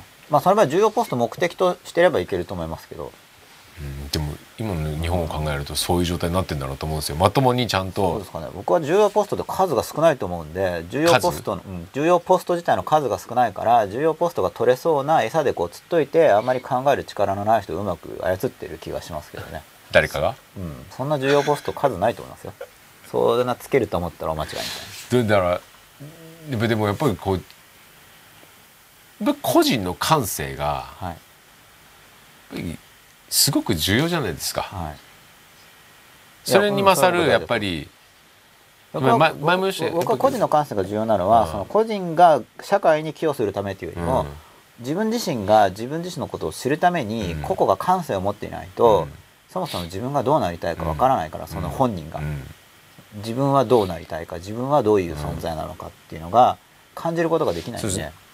で結局そこをできないと他者理解も絶対無理じゃないですか。はい、自分のそこに気づいて初めて他者理解もできる。はい、で自分に気づいて他人があの別な存在であるってことをやっぱり認識できて、はい、他人のことを尊重して、はい、やっぱ愛するようになるっていうのが、はい、正しい人間の成長過程なんだろうなってやっぱ本当思うんですよ。うん。うん、でもそれがないと、結局間違った一つみたいな概念でやっぱり言ってしまうと、はい。うん、それは争いしか起きないですよね。悶々とした争いしか、うん、隠し合う。要するに真っ裸と真逆の、うん、そうみんなゆとりがなさすぎるから。なんとなく一つなふりしてるけど、はい、結局大事なことは隠して、はい、そうだねってやってるような、はい。うん、なんかそういう感じですよね。そこは、変えないと本当まずいだろうなっていうのはやっぱ日々思いますよね。まあそうですね。うん、まあ、僕は社会全体を変えるのは多分昔と思ってるんで、まあ縁がある人って思ってて、でそのじゃあ縁がある人っていうのはどこまでなんだっていうのがだからまさに今テーマなんですけどね僕にとっては。なんかどこまでなのかなっていうのを感じでもそれも結局自分は感じる範囲じゃないですか？結局は。うん。もうちょっと考えてる最中ですねまさに。どこまで感じられるか。別にどこまで愛情が働くかしか結局、まあ、そう愛情の問題だと能力の問題もあって、うん、結局自分が相手にとって助けられるこちら側のその助ける能力も関係してきますよね、うん、だから多分そこってやっぱり自分の中の可能性と多分全部比例するものだとは思うんですよね、はい、いけると思うっていうのとできるかどうかっていうのは多分、はい全く自分に可能性を感じられずに、はい、あそこそこまで愛せるっていうのはないと思うし、はい、多分なんかへ少しずつやっぱ広げられるっていくものなんだろうなっていう気がしますけどね。はい、一応僕自身はあと数年、うん、まあ3年ぐらいで自分のことはちょっともう大体やっちゃおうかなと思ってるんで、うん、まあ、まずそこまあ、まずそこですよね、うん、まず自分のことだとはさが絶対先だと思うんですよね。とりあえず自分の人生内側を自分まずは内側からやっぱり固めていかないと。そうですねもう本当そうですよ。ちょっとツイッター見てみてもいいですか、はい、かなりわわわって喋ってました。なんかこれしゃ書いてあるんですけどなんか、はい、わかりますかね「つぐ」っていう感じで書いてあるんですけどね、うん、そうそうセキュリティホールをやられちゃうんですよ。まあだから要は普通はだからそれは間違いだよみたいなところのこう揺らがしから入ってきて、ではそのそうじゃない要はそのいかに白紙状態を作り出すかなんですよ。でこれがさっきの執着の話とか感情の話とも関連してるんですけど感情は自分の昔のなんかいい経験悪い経験と連想が起こるとよく感情出てきますよね。悪いのと連想すれば不安が出てきたり昔のいいのが出てくればうわ欲しいって思ったりとか、うん、でそれと記憶と関連してるわけじゃないですか。で記憶があるとそこに先入観があるんでそのリンク付けがない領域を作っていく、その時にわざわざ新しい社会人とかっていう枠組みを作れば、それまでの未体験ゾーンをあえて作り出せるわけですよ。でそこで白紙化してそこにこう入れ込んでいく。っていうこともできるし、あと要は未体験ゾーンを作るのがコツなんですよね。だから、例えばまあそのこの間の東大の話をすれば例えば東大中,、まあ、中退してますけどじゃあ卒業してないじゃんっていうことで言われるとかっていうのは何度もあるんだけれども、その東大そのものの昔化っていうのは日本国内だとあんまりされないんででアメリカ人の人とかだとそもそも日本知らないから、うん、日本中国一緒だと思ってますからもう東大どこじゃないってそれはよくわかるんですけど、うん、日本語の人があんまり東大知らないってあんまないわけですよ。でそこを本当になダメみたいな言われ方をするとあんまり経験がないんで,、で僕がその部分が経験がないと白紙部分を残してるから、それセキュリティホール化して入り込まれやすくなるんですね。でそこら辺もちょっと考えてたんですけど、うん、あセキュリティホールっぽいなみたいな。その自分の白紙が残ってるところだから、抽象的に捉えるというのは抽象化して捉えるとその穴が減るんですよ、うん、結局。抽象的に捉えれば多くの話題がどっかその抽象概念に引っかかってくるんで、うん、まあ、例えばそのセキュリティホールっていう概念を持ってること自体が全体的にその自分の先入観がないところを守ってくれるので、セキュリティホールとかマインドシェアとかその感情を動かす刺激源とか、そういう枠組みを持っているとこ、全部いっぺんにこう、薄く聞くんですよ。まあ部分的にはそこその話題について、じゃあ肩書きとは何だとかっていうのを考えていった方が自分の考えがしっかりしてれば結局言われてもあんま揺らがないわけ。まあそうですよね。もう自分の考えあるから、うん、だからあれですよね。日々要するに感情に意識してしとくっていうのは要するにそういったところのホールが見つかる。見つかるってことですよね、はい、弱点が。そうですよね、うん。でプラスマイナス両方あるんですよ。すよね、例えば褒められてうん。と嬉しいとしたら、うん、そのじゃあ褒めてくれる人はじゃあ褒めないよっていうことでコントロール、そこセキュリティホールなんです。褒めを要するにまず執着なんですよ、ね、褒めを欲しがるがゆえに褒めてくれる人に入り込まれてしまう。逆に悪口言う人がいた時に自分が悪口言われたくないそんなこと言われたくないって気持ちが強かったらじゃあって言ってまたその心象人罰コントロールにやられちゃうんですよ。そうですよね、まあ人間ちっちゃい頃からそういうの好きですもしつけの手法として心象人罰出罰でもやっちゃってますから、ね、あれはもうちょっと初期段階としてもしかしたらしょうがないのかもしれないんですけど多分ななんかあるんでし生存、うん、そのままいっちゃうと本人がなかなか幸せになれないと思いますよ。結局心象出没っていうのは外部の評価基準に踊らされる人間じゃないですか。そうですね心象出没っていうこと自体が、だから昇級 Y とか、うん、あなんか褒めなんかダメ出された、うん、なんなんていうんですかこうドヨーンとか、うん、それはちょっとなんかそういう主体性がないわけですよ。うん、向こうの人は褒めてるけどいや俺はそこはなんかちょっと違うと思うとか、逆に向こうがダメだって言っても、いや僕はこれはいいと思うみたいに、その自分の評価基準を持ってないと、うなんか本当心象出没になっちゃう。そうですね、心象出没だとなんかホール窓と作ってるみたいな話になっちゃうんで。踊らされますよね、うん、自分の価値基準を持ってないそうですよね。でもその価値評価のための基準っていうのは確かに今の教育カリキュラムなんかでもごそっとないんですよ。まあ一応倫理。整形の倫理では実はやってるというか、やってるというかもう乗ってるって感じですだから、やってるんですけどねその功利主義とかにしても、まあ、他の評価基準にしても、まあ、やってるというか本当乗ってるそうさらっと、単語覚えるだけみたいな。だからそのホールを何でしょう。それってやっぱ隠せないっていうか埋められないもんじゃないですか。見ないようにするとか、はい、こうなんでしょう。避けてても、うん、僕は埋め気づくことによってつまりその真っ裸で自分のどこにそういう穴があって人に入り込まれやすいところがあってどこで感情が動いてっていうのを自覚してその段階ちゃんと踏めば変わってくるじゃないですか、ちゃんと自分で受け止めて、なぜその原因をちゃんと追求して、それを処理していく。ある意味で消化していくみたいな。本当の反省って僕なんかそうですよね。それを一個一個やっていくみたいなのが、まあ多分これは結構成長という 重要な要素なんだろうなとは思うんですけどね、そうすることによってやっぱりやっぱ心が広がっていくわけじゃないですか。オープン度が増していくというか、別に何言われても「そうだね」って言って言えることが増えていくわけじゃないですか。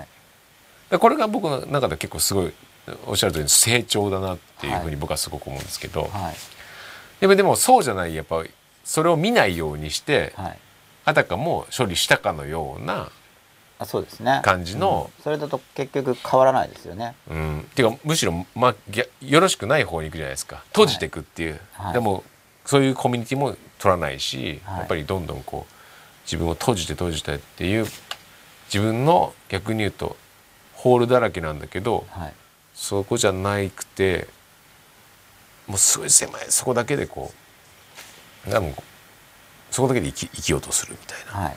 うん。まあ、多分そういう教育業界はそういうところが多いと思いますよ。うん、僕も業界自体があんまり知らないっていうか、まあ、僕の知ってる範囲の業界があんまり好きじゃないからやっぱそこも十分にインサイダーに慣れてないまあ多分あ、まあ、教育とかごめんなさい。じゃなくて日本って、はい、その、まあ、業界っていうそもそも業界ってなんだよって話なのかもしれないですけど、はい、業界を超えたコミュニケーションがないですよね結局だから。うん、そのそれぞれのだけで閉じこもってる感じですよね。はい。うん、例えば僕の身近で言うと例えば例えばあの空手とか、はい、だったらもう空手となんか、ダンスがコラボするとかって絶対ないじゃないですか。例えばなんか一緒に何かやるとかとか、はい、もうこの業界この業界の中で完結させようとする、はい、だからその全ては狭いんですよね、うん、でそれ何なんだろうと思うとやっぱり人間の資質でやっぱ苦手なものを見たくないっていう、はい、その中にいれば、はい、まあある意味何の苦しみも感じないわけじゃないですか。うん、もうそういう現実逃避的なものですよね。現実的。でそういうなっちゃう感じがするんですよね。うん、だから現実が多分いわゆる現実があまり幸せじゃないんだと思うんですよ。うん、だからここに依存する感じですよね。もともとその人間がどうなった時に幸せ感を感じるかっていうのにみんなあまり関心がないんですよ多分。そうですよね。だからどっちかっていうとだ執着ですよね。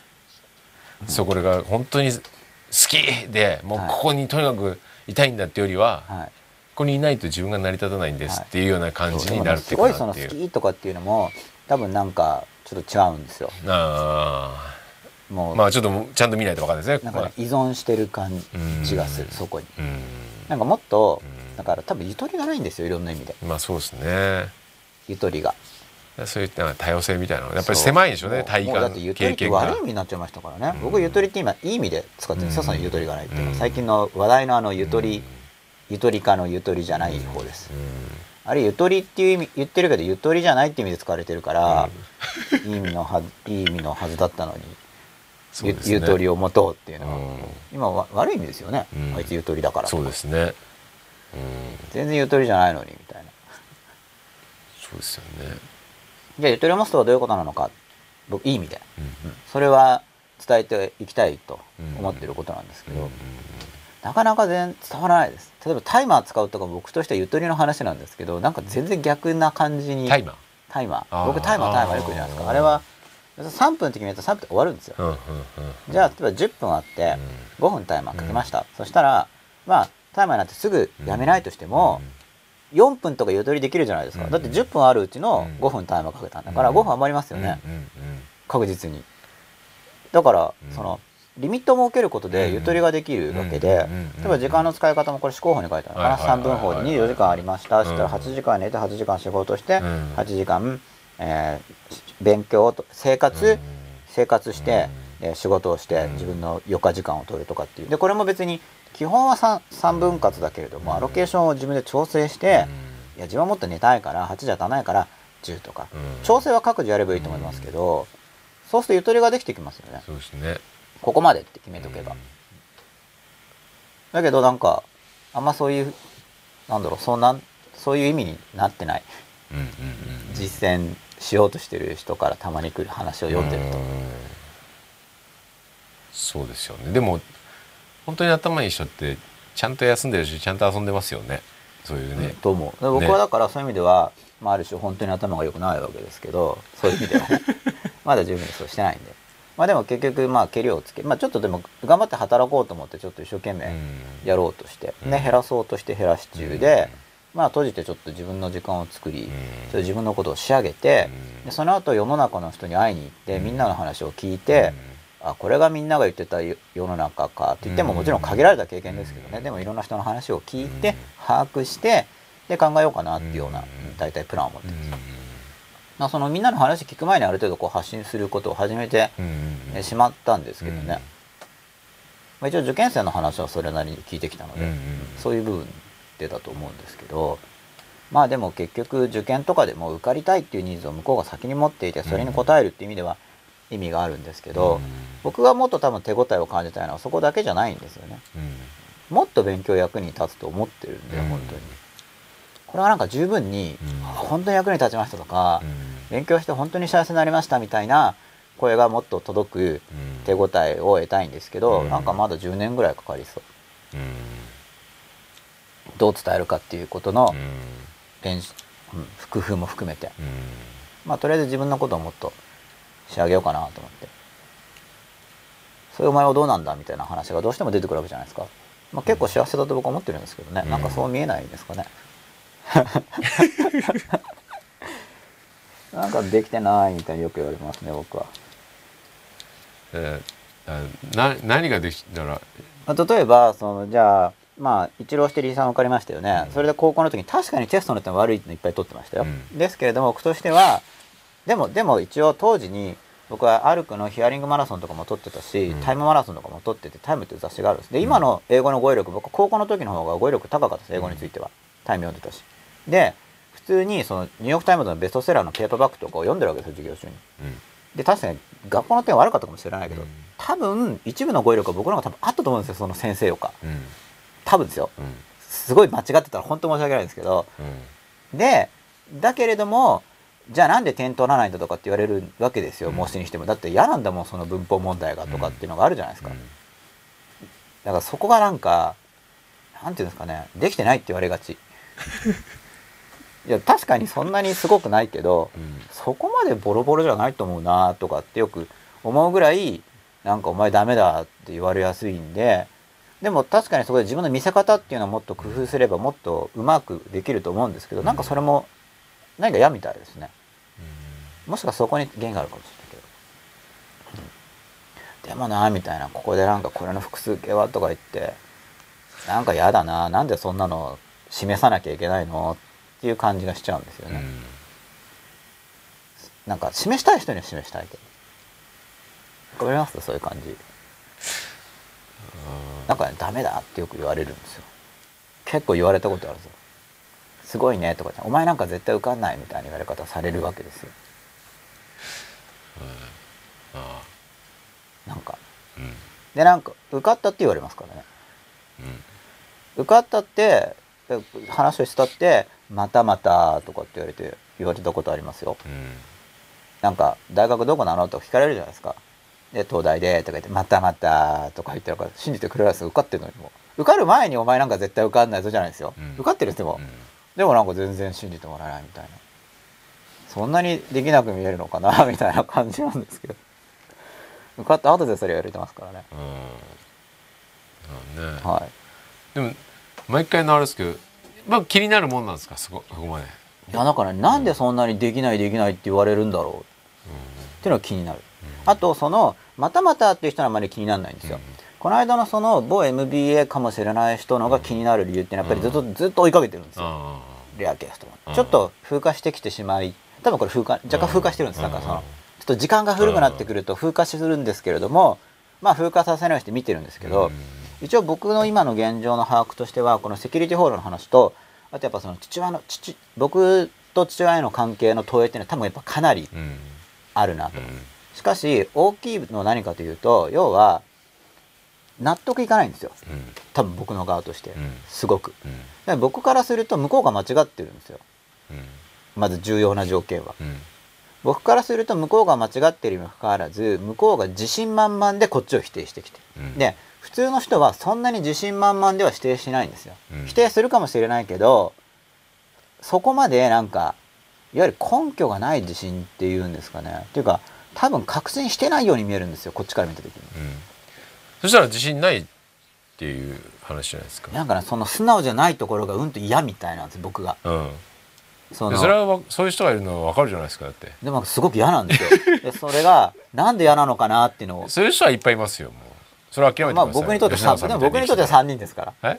そういうその今のカテゴリーに入る人は3人いるんですよ。で医者医者。この間の人よくわかんない人。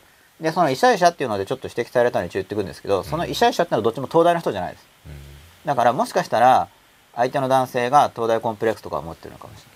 だって、えーその東大じゃない方の医者の人は僕の収入についてディスってきたんですよ。言ったと思いますけど。その先生が尊敬している大学教授よりも僕の収入が高いのはおかしいからって言ってなんかよくわかんない批判してきたわけです、でも東大辞める時にその担当教授とかにあの相談しますよね。その東大の先生の僕の僕は東大結構いい思い出が多いんですよ。東大の先生に相談してもあそんなになるの？いいねとかっていう感じだったんですよ、うん。だから全然その東大のお医者さんの話じゃないです。うん。あのこの間ちょっと僕は東大にいたもんだからあ要は要は僕は辞めたと。残ってて医師になった人が吉永君をこうバカにしたのかなって意味に取られたっぽいんで、そうじゃなくてなんかゆとりゆとりっていうかいい意味のゆとりが違うのかなと思って全然そんなんじゃなかったですけどね東大の、まあ、むむしろもしかしたらすごいバカにしてるから上から目線でいいねって言ってたのかもしれないですよ。だ僕の方はまあ深いかもそれは覚えなかったんで、でもあんまそういうの東大の人って気にしてない気がしましたけどねどうでもいいんじゃない？みたいな、うん。ほとんどのことは。なんか気にしてる人がすごい少なかった印象があるんですけど。あの年齢とか。いややっぱり自分に集中してんじゃないですか？そうそうなんですよ。基本的にやっぱり、いろいろ多分みんな気にしてないんですよ、うん、そんなこと気にしてるよりも自分のことやりたいこととかやんなきゃいけないことにやっぱり意識集中してるでしょ。うん、って思いました、う、うん、多分やっぱそうなのかなぱ基本的にそういう人ちゃんとした人はそうですよね。なんかねで言ったって別に、いろいろどうでもいいんですどようでもいいですよ人のことは。じゃないですか。そうそうはっきり言って。自分ができることでどうやって世に貢献できるかっていうことにもう徹底して集中してますからね。まあ世に貢献じゃなくてもしかしたら強い好奇心かもしれそうないですけど、ですね。もちろんけ結果でもそうですね。だから結果として要するにその人のことを考えるってことのうん。経由が違うなとは思いますよね、なんか僕もそれは間違えてたなと思うけど。だったらいいん。じゃないみたいな文化がある気がする、うん、結果として、まあ、人にためになったらそれはそれでいいんじゃないのっていう、それも自分がやりたいことをとにかく集中してるっていう感じの人が、まあ、多いかなって気がしますよね。なんかいろいろ気にしない雰囲気があるんですよ。まあちょっと今わかん僕が僕が僕の体験としては。でだけどそのだからすごい逆にだから居心地がいいくて、ですごいだからその気にする人が多分嫌なんですよ僕が。うんうんうん。でそれは多分よく思い出していくとその個別例としてはその3人の人なんですけれども、その薄まっている要素としては、僕は小さい時に周りの人からいろいろ感じてたところですね、うん。そこまで凝縮された形で個人として現れたのは3人しかいないんだけれども、もっと薄まってる要素を嫌だなっていうのは子供の時から結構周りに感じてた感じます、やっぱ村でしょ？村。で村ってそういうとこですよね。みんなが人の要するに事故に集中するんじゃなくては常にこう噂だ噂と、いいい人もいるんですよもちろん、うん。だけど嫌なややなんか嫌な感じ。だやっぱ閉じた空間はそうなると思いますよね。結局は。でまあ僕まあもちろん育った地元について僕は自分のできること何があるかなっていうのはやっぱちょっと考えちゃうんですけれども地元なんで。もいろいろだからその僕の嫌なことっていうのはやっぱ洗い出しはずっと続けていて嫌なことは不幸ですか？ら嫌なことを減らしたいなと思ってその追いかけているのがあって、多分やっぱその父親に感じている無力感が投影されてるな多分ですけどう、うん。つまりとえ一緒に感じてる無力感ってどういうことですか？あそれは僕の側で父親がこのままだと良くないだろうから、まあ、父親については父親ってことで特定できる形で言ってるの。はこれ一応信じてるんですよ、父親を。うん。つまりそこで、まあ、まさか怒るかもしれないけど、うん。まあ題材に使ってもいいだろうっていうことで、まあ、そのその他の人はちょっとかなりデフォルメ入れたりしてますけれども、父親はもうだって父親っていう時点で特定できちゃうじゃないですか、はい。誰かわかるじゃないですか、はい。はい。まあ、そこは一応甘えてるんですよ、うん。一応根拠もあって、うん。僕がその経済学部に行こうかなプログラマーになろうかな医者になろうかなとかって相談してる時にうん。医者になると、ななんでかよくわかんないですけどまず第一に生活が安定するだろう。ただ僕はここはちょっと疑問があったんですけどねその保険制度の話とかまあでも一応まあわかる。それはあの資格を取っておけば安定するかもしれない。でもちろん人の役に立つってそれも分かってて。でその要は自分が死んだらその研究に体も使っていいからっていうまでのなんて言うんだろうそのそこまで自分は医者になってほしいんだみたいな訴えかけてきたわけですよ、うん。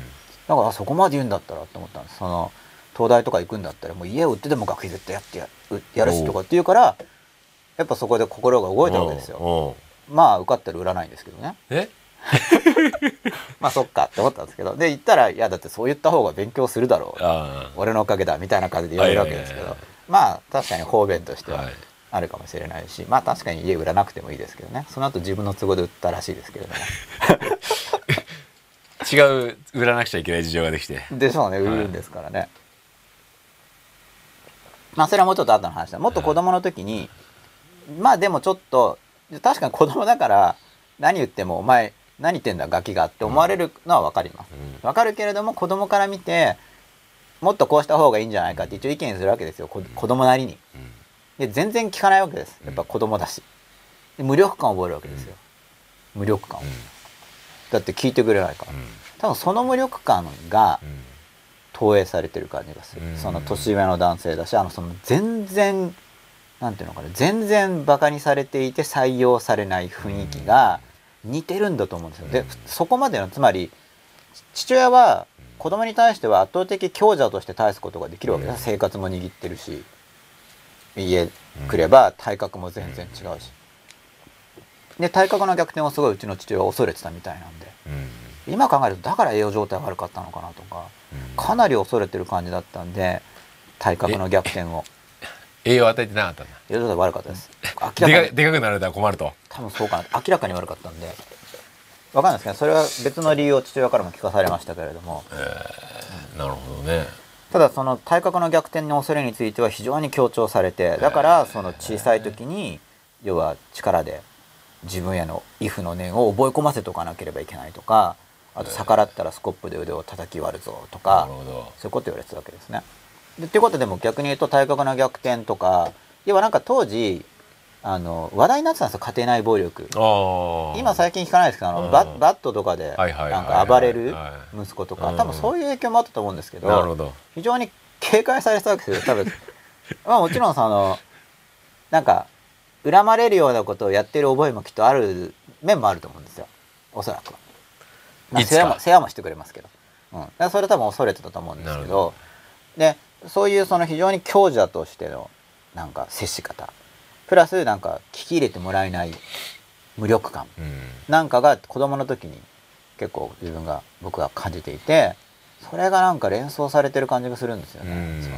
その僕との父親との関係がその男性とのそのなんか、こっちが言ってても全然バカにして聞いてくれない、うん、で別にバカにして聞かれないことはよくあるんですけど特定のそのタイプについて非常に嫌な思いをしたのは、うん、子供の時のその嫌な無力感ですよね、うん、一応自分としては頑張って言ってるわけですから思うこと、それは全然聞いてもらえないっていう無力感。で勉強教えていても無力感は本当感じるんですよ。結局言っても変わらないかもしれない。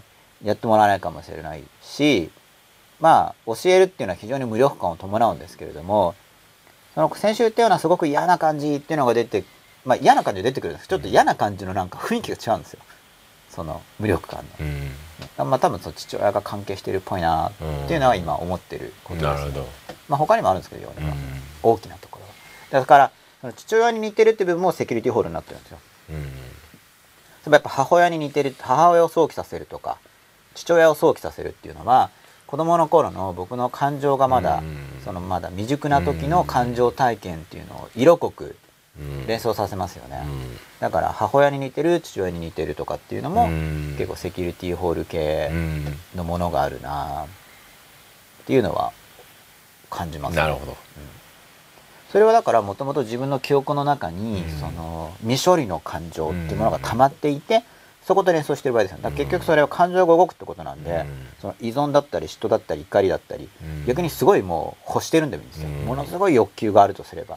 でも昔誰かにすごい昔誰かとすごくいい体験をしていてそしたらその人に似てる人って言ってやっぱ連想しちゃうから、そのいい体験が思い出されちゃったりしますよね、うん、そういうのもセキュリティホールになりますよね、うん、だって理性的判断じゃないっていうか、うん、なんとなく見た目が連想されるっていうのは多分内容との連関があんまないと思うんで、そこに強い因果関係があれば実際中身もそうでしょうけど多分あんま関係ないですよね、でもそれはちょっとバグみたいなもんだから自分の反応の。連想によって出てきちゃうっていう。まあセキュリティホール関連でまたツイッター見るって言いながら続けても、はい、ワン塊ぐらいお話ししてしまったので、ツイッター見たいと思います。ね、はい、もうすぐ終電ですもんね。53分前僕しやすさんです自分で執着しているなと分かってもその執着から離れられない。どうしても離れられない。自分に気がついたことがあります。他人から見るとよくわかるみたいです。そこから離れられない。自分の執着心からどう離れるかが分かりたいです。そうこれはあれですよ。その実践している人が感じることなんですよ、うん、執着なんかあのだからこういう言葉も、はい、例えば執念とか、はい、要するにやっぱりいい言葉と似て非なるってやつですよね、はい、結構そういうのってやっぱりごっちゃになってほとんどそうですね。ほとんどそうじゃないですか、うん、でやっぱりそれがセットというかどちらかというとい。い方でインプットされてて、はい、要するに何でしょう変えら変わらないのも、はい、なんか芯が通った男たるもの、はい、なんかこう一度口に出したことは、うん、男に二言はないとか、はいうん、その人絶対一回言ったらもう変えられないみたいな話じゃないですか。うん、まあ僕はそれリスキーな考え方だと思います、ね、ですよね。うん、そういったなんかやっぱりいろんな言葉がはい、こういうの要するにやっぱりセットになってインプットされてる感じがするじゃないですか。はい。はいうん、だからまあなかなか変われないし一回覚えたものにとらわれるっていう、やっぱり教えを受けちゃってますよね。基本的にはね。そうですね、うん、小さい小さい時とかやっぱその白紙状態でインプットされちゃったものが、うん、やっぱかなり影響を、ね、与えるかなと思います。だからやっぱり一回、まあ、だからやっぱり一回感情の変化もしくはいろんなものを疑ってみるみたいなものが本当は大事じゃないですか。はい、まあ吉田さんも僕も、まあ、ある意味運よく、はい、嫌がよでも疑わなきゃいけないっていう育ちをしたから、はい、まだ良かったとそういう意味ではね良、かったとは思うんですけども、もちろん反対側のこう弊害もあるにしても、そうじゃなくてこう運よくこう幸せに生きた方はなんかその疑うという、それこそ親を疑うとか親の言ってることを疑うとかっていうののきっかけっていうのが、なかなかないじゃないですか。うん。先生を疑うとかそうです大人を疑うとか要するにその社会を疑うとか。疑いっぱなしな疑いっぱなしじゃないですか。良くも悪くもね。僕はどっちかというと信じたいなっていうのは思い偉いよかったなって今と返して結果としてそういう部分もあるし、はい、まあ結果としてなんであんなとこで俺はっていうこともいっぱいあるんですけども、うん、でもどっちも必要じゃないですか。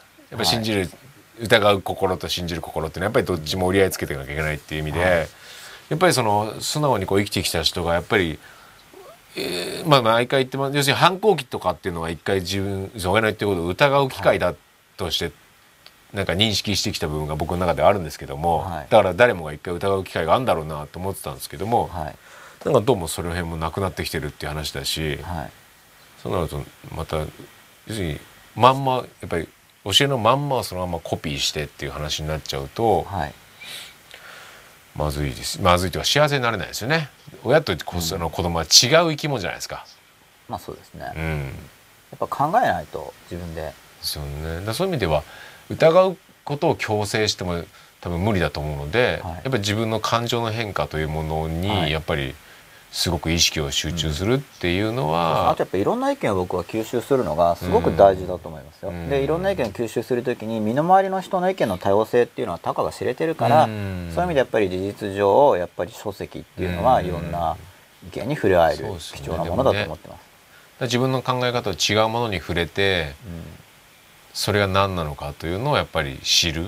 はい、その時に起きる自分の感情の動揺とか。そ、ね,、れで疑問を感じた時に、例えば親とその議論するとか、ね、先生と議論するとか友達と議論するとかやっぱり自分が感じた疑問をまた誰かと話し合ってそうですよ、ね。うん、それは身近にやっぱそういう人がいないとね、やっぱり難しいですね、やりにくいと思います、まあ、いない場合にはもう一人で本と対話していくんですけど、その場合には疑問に思ったら別の人の本読んで、この人はこう言ってるこの人どう言ってるかなこの人はどうだろうっていう感じで、ね。うん、僕は本はすごくいいと思います。そういう意味で。自分らしさっていうのが嘘のことが多いですからね。自分が思ってる自分らしさっていうのがね。そうです。まあそもそも自分が育つ前の段階だったらまだ自分らしさないですからね,、そうですよね。自分でも自分の反応がよく分かってないから、うん、てか自分に対してもいろんな刺激を与えてないと、うん。刺激に対して自分がどう反応するかで自分は何が好きで何が嫌いで何に同意して何にひどいでだんだん見えてくるわけですよね。で自分が見えてきてでもここに嫌いなのおかしいからこれは嫌いじゃなくて受け入れていこうとかこういうものはどう捉えたらいいんだろうっていうのはさらにもうちょっと先の段階に入ると思うんですけどいわゆる学校の勉強をただやってるだけでは自分の考えとかだってもうあれこれ正しいですみたいな話だから、ね、ないですよね。自分が自分の考えっていうのが。そうですよね。うん、まあそれでこの執着についてまあ離れられない自分にまず気が付くっていうのは僕はすごい重要なステップだと思うんで、うん、なんかここにこだわりがあるようだっていう、まあ、その執着ですよね、うん、まずそこの執着があるっていうのを認識して、うん、次にやっぱこれは何だ？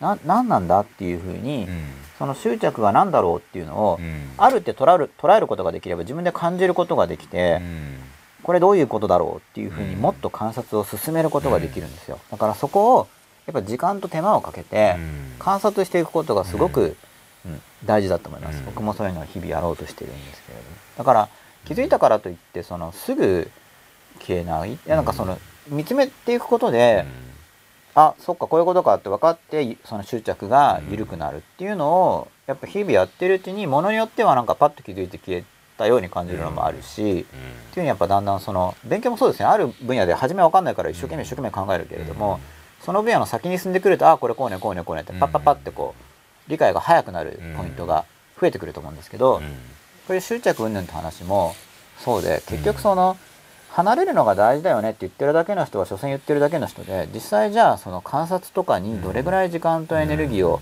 きちんと割いて要は数学の問題が解ける人と解けない人がいるのと一緒なんですよ。公式言うだけだったらすぐできるんですよ。でも実際解けるか解けないかっていうのはやっぱあの解いているかどうかなんで実践だと思います。だからまずその離れられないぞ。どうもここの執着は外しにくいぞっていうのが認識できてるっていうのはもう実践してる証拠だと思うんででもあるって分かったらもっと観察できますよ。それを感じようとすることです。風化させないでその自分のフリータイムに感じて、これは何だどういうことだっていうふうに見ていって、うん、その納得ができると無理して話そうとするっていうより、よくよく納得できれば自然とあの執着的なものは理解ができれば薄くなると思いますので、理解しようとするといいと思います。54分前。前々後強さん4つの分野とは何でしょうか？興味あります。あ、勉強の4つの分野。吉田さん覚えてますか？これ。覚えてないです。何のタイトルでしたっけ ?4 つの分野。勉強の分野についてまあこれ普通だったらセミナーとかで言うようなことなんですけれども、うん、まあ言っちゃいますよとかっていうふうに言ったやつですよね。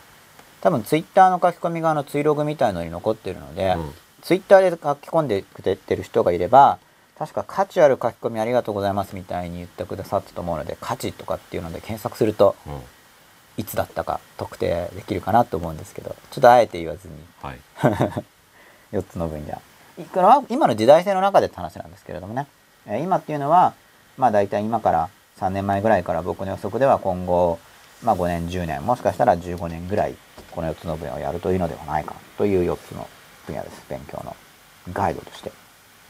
53分前、迫田優馬さんです。その人の知識レベルによって、書籍から読み取れる情報が違うというのはよくわかります。でも僕の中では知識レベルというより視点の違いといった方がしっくりくる感じです。なるほど。うん。まあ、多分知識レベルの知識っていう言葉の意味が僕と迫田悠馬さんで少し違うかもしれないなと思うんですけど、うん、まあ、僕の言う知識っていうのは多分一般に言われてる知識より多分意味が広いかなと思いますね。経験、まあ、記憶、うん、うん、経験とかも含めて知識。しかもあの、自分なりに理解して把握して使えるようになっているものを指して僕は知識というふうに、あの知識レベルっていう場合にはあの言っている感じなので、単純に視点が違うというだけではなく、実際に蓄積の差もあるという感じがします。50分前、小越康さん、社会人って会社人ですよねっていうことで、あ、そう、会社人であることが多いみたいですね。まあ、うちの会社ではと。もちろん、みんなが円滑にあの仕事するためには共通ルールっていうか、まあ、それもある、ある方がいいとは当然思いますけど。48分前、ペティアンダースコアボニタさん、向井先生に目を見た話を聞きなさいと言われて、先生の目を見たら、何のその目は俺に対する挑戦かと怒られました。笑。まあこれ笑えてればいいですよね。あの、それがなんか、変な心の傷にならずに、そう僕結構ちょっとこういうので傷になってるものあるんで、要はグワッと怒られて、なんかえっ？ていう感じでちょっと傷ついちゃったりとか、笑える人はもうちょっといかがですよね、笑える。これはもう先生がだから笑わないですこれうん、この人笑えてるじゃないですか、僕も笑えてる時もあるんですけど傷ついちゃってる時もあるわけですよ。なるほど、まあ、傷つき笑えないですけどっていう状態ですか？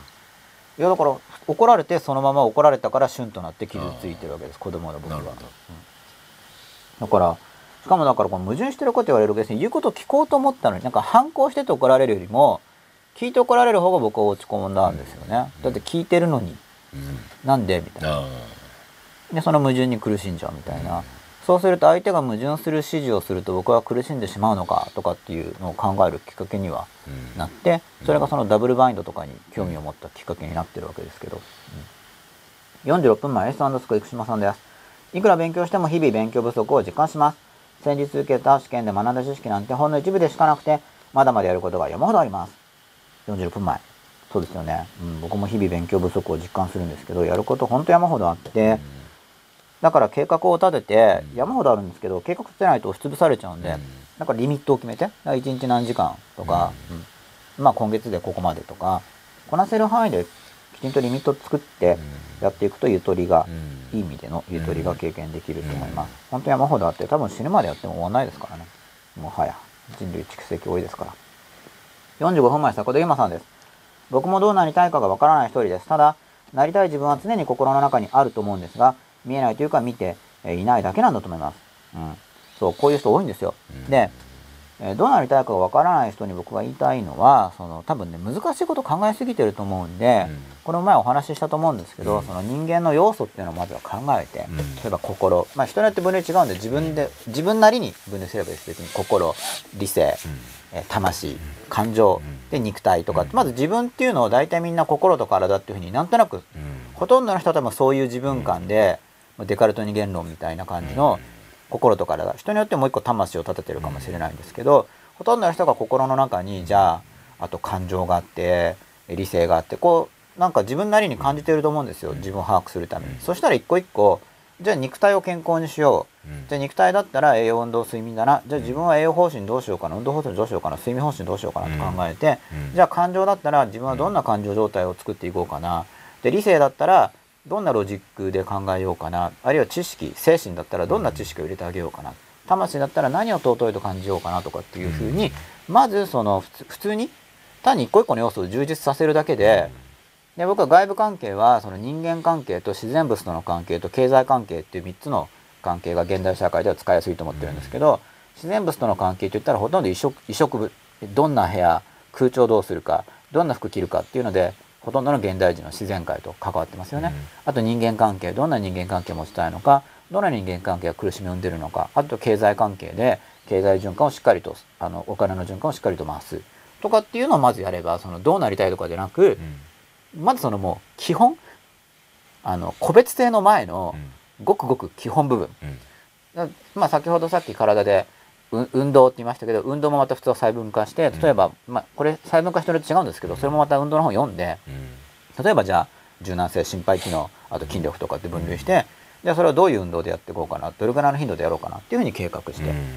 でその要素と関係を充実させるのをまずやるっていうのが、まあ、例えば子供の頃何やりたいか分かんなかったら運動して基礎勉強しようよとかと一緒なんですけど、とりあえずそれだけで普通にあの幸せ感が増えると思うんで別に、その特別にこうなりたいとかっていう個別性が高いことを思わなくても、うん、普通の普通に心や体で与えられている要素を充実させる、でいいと思うんですけどね別に、うん、そのあんまり難しく考えすぎる前に、でもっと考えたい場合はそういう基礎を整えた上でじゃあ人間どう生きるのがいいかなっていうのをもっと本読んだりして考えていけばいいんで。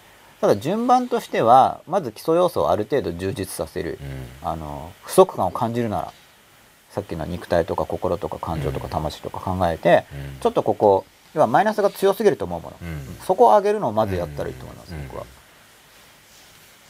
それからでいいと思う別に。ね、うん、かそうしないと充実してきたら多分なりたい姿が変わっちゃうと思うから、あの充実してないとマイナス部分の裏返しを望んじゃうから、まず普通に充実させることからでいいと思います。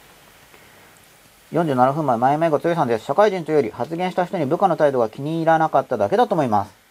あ、そうそう、よくあるんですよね。うん。うん、これも結局社会人ということを使うことによって、愚痴ってる自分を隠せるわけじゃないですか。そうなんですよ。ね。隠蔽してるんだと思います。自分自身に対して。ね。うん。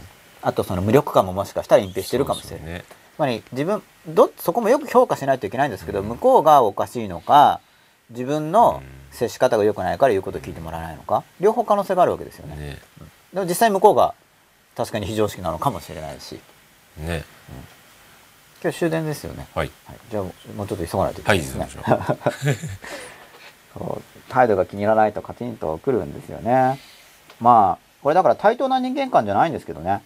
基本的に、要するに上司は部下の態度が気になカチンときてよくて、部下が上司が気になってカチンがダメっていうのは対等じゃないと思います僕は、ただこれは非常に多分日本の常識に反してると思うんですけど、はい、そっか対等じゃないのかっていう感じがします、はい。はい、47分前。迫田山さん。自分がどうなりたいかがわからないから他人にどうしてあげたいかがわからないんだと思います。まあ、さっきちょっと解説したんですけど、うん、まずその基礎要素の充実っていうのを援助さ援助してあげるのは、うん。まあ、多くの人にとって多分いい部分だと思うので、その個別性っていうか個性の前の、まだ実は、今日本豊かだって言いますけど、その基礎部分がまだあんま充実してないと僕は思います。実際には。特にどの部分が充実しないと思いますか？いやもう全体的に多分不足してると思う。だってお金も足りまあお金が一番やっぱ確かに余ってる人多いかもしれない、うん、生活には困らない。でも例えば将来は不安だとか。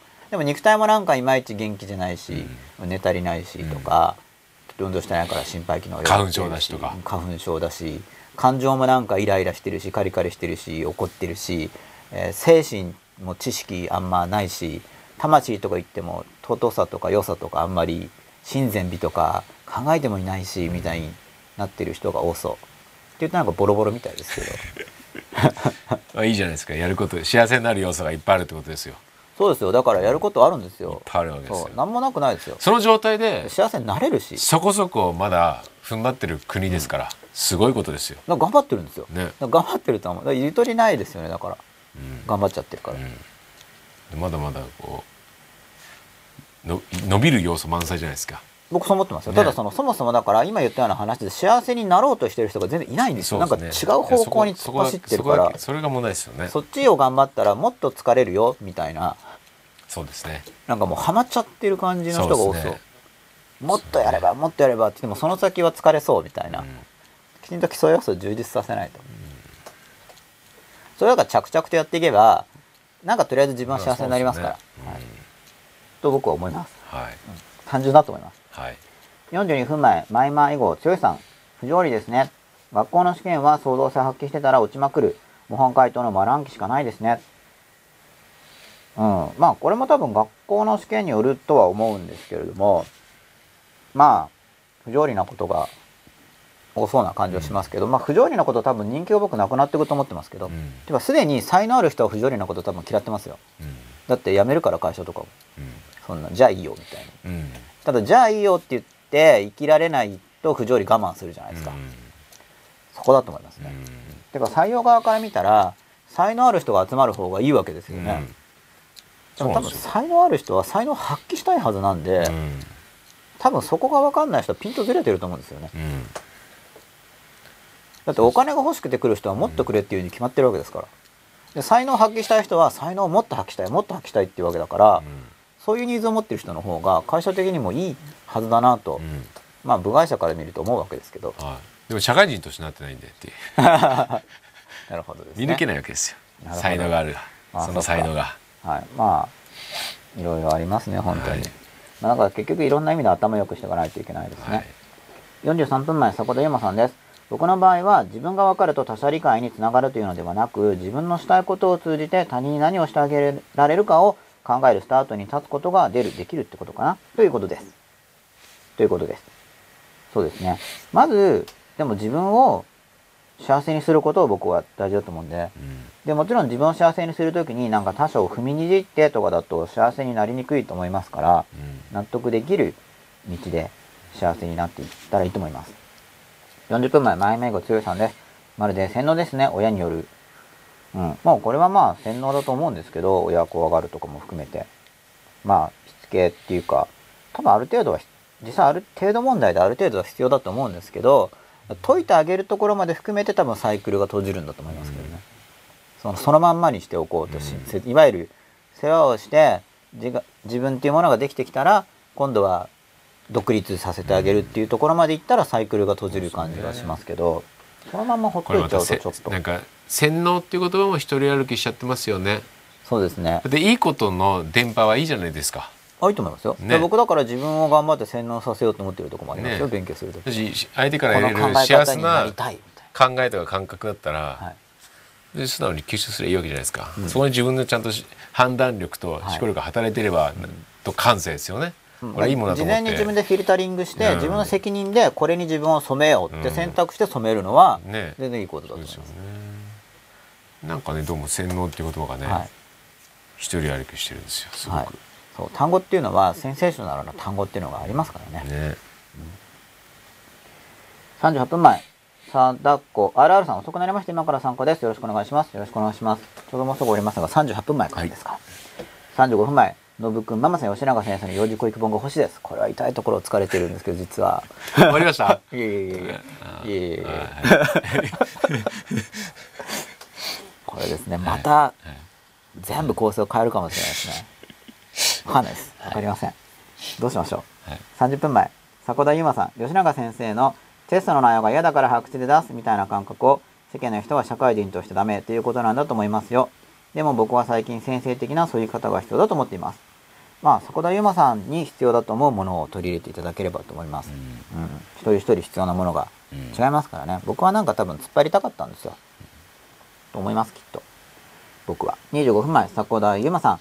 吉永先生のお父さんがそんな先生の生き方を無理に修正しようとせずそのままにしておいてくれていたことはお父さんが先生に与えてくれた最大の教育ではないでしょうかいいところもあるんですよ確かにもちろんだからほっぽっといてくれるっていうかなんか信じてるっぽいところもあるんですよだから何なんですかねちょっと破天荒な感じだと思うんですけど、いいところもあるから逆にそれによって害も起きるいいところがあるからいいと思って信じてついてくる人がいるわけじゃないですか、まあ、そういう人がか、まあ、大変な思いをしてしまうっていうこともあるんですよ。単に悪いだけだったら誰も寄ってこないですからね。うん、でもそのやっぱり信じてくれた面がある。っていうのと、あと無責任にでかいこと言ってくれたっていうのは、まあ、結果的に良かったですね。僕がそれでたまたまそのでかいこと言ってくれてできちゃったから自分が。ああなるほど。うん、でもそれちょっとかなりたまたま感があるんでいろんなことが。結果オーライで。うん、僕はだから運良かったなっていうふうに僕は思ってますけど、はい、多分にこれかなり運かなと思いますね。あ A さん出すか石本さんで僕が調べることで振ったら親切に回答書きましたよ。はい、4つの分野は第73位でお話しされていましたってことであえて読まずにいきたいと思いますけど、はい、はい、そうこの4つの分野なんですよ。こんなしたしたんですよ。30秒前小口康さん吉永先生推薦の自制録読み始めています。読み応えある本のご紹介感謝します。あ読んでくださってるんですね嬉しいですね。まあもう本当にローマ皇帝ですからね。まあ皇帝であんなことを自制録で書いてるんだから、偉いなと思いますけど、まあ作った話かもしれなくて分かんないですけどね。何でしたっけ？マルクス。はい。でしたっけ？アウレ。そうです。アウレ。アウレリュース。リュース。でしたっけ？もうちょっと長い人。文字ない。アンティー。はい、そんな感じの方の。はい。岩波文庫に多分。岩波文庫。で今週はですね、えー、セキュリティホールという岩波文庫の本は字がちょっとちっちゃすぎますよね。うん確かにそう思いますね、はい、もうじゃあ厚くしていいからもうちょいでかくしてほしいなっていうもう本当は今すごいやるなって書いてあるんですけど拡大コピーで読むといいと思います。ですよ、ね、最近あの何ですか自炊する人が増えちゃったからコピーダメみたいな初めに前あんなのなかったみんなやらなかったから、うん、僕着々とこう拡大コピーして読んでましたけど、うん、ああやってました？あいやあの高校生の時とか。今なんかもう自分用にコピーするのもダメだよみたいになっちゃいましたね。まあ規制まあとりあえずまあだから大っぴらに言えなくなっちゃいましたね。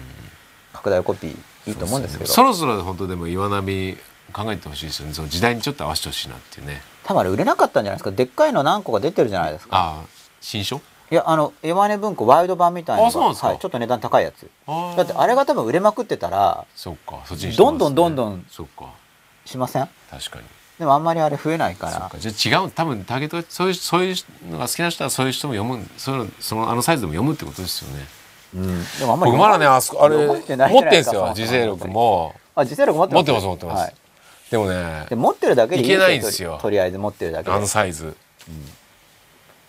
拡大コピーしましょうって言いにくい昨今、ああ。でもでも確かにそういう読み方はありますね。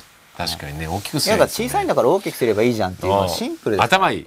はい、で見開き10円だから全部でいくらって予算 決め確たらリミットあるわけじゃないですか。確かにでもそうっすよね、はい、しかも自分でやるの面倒くさかったら今やってくれるんですよ僕自分でやりましたけど。あただ最近だからねそういうの厳しい昨今だからはい本ダメって言われるかもしれない、今週はセキュリティホール心のセキュリティホールについてちょっと意識して観察していただけたらとはい。思います、ということで、はい。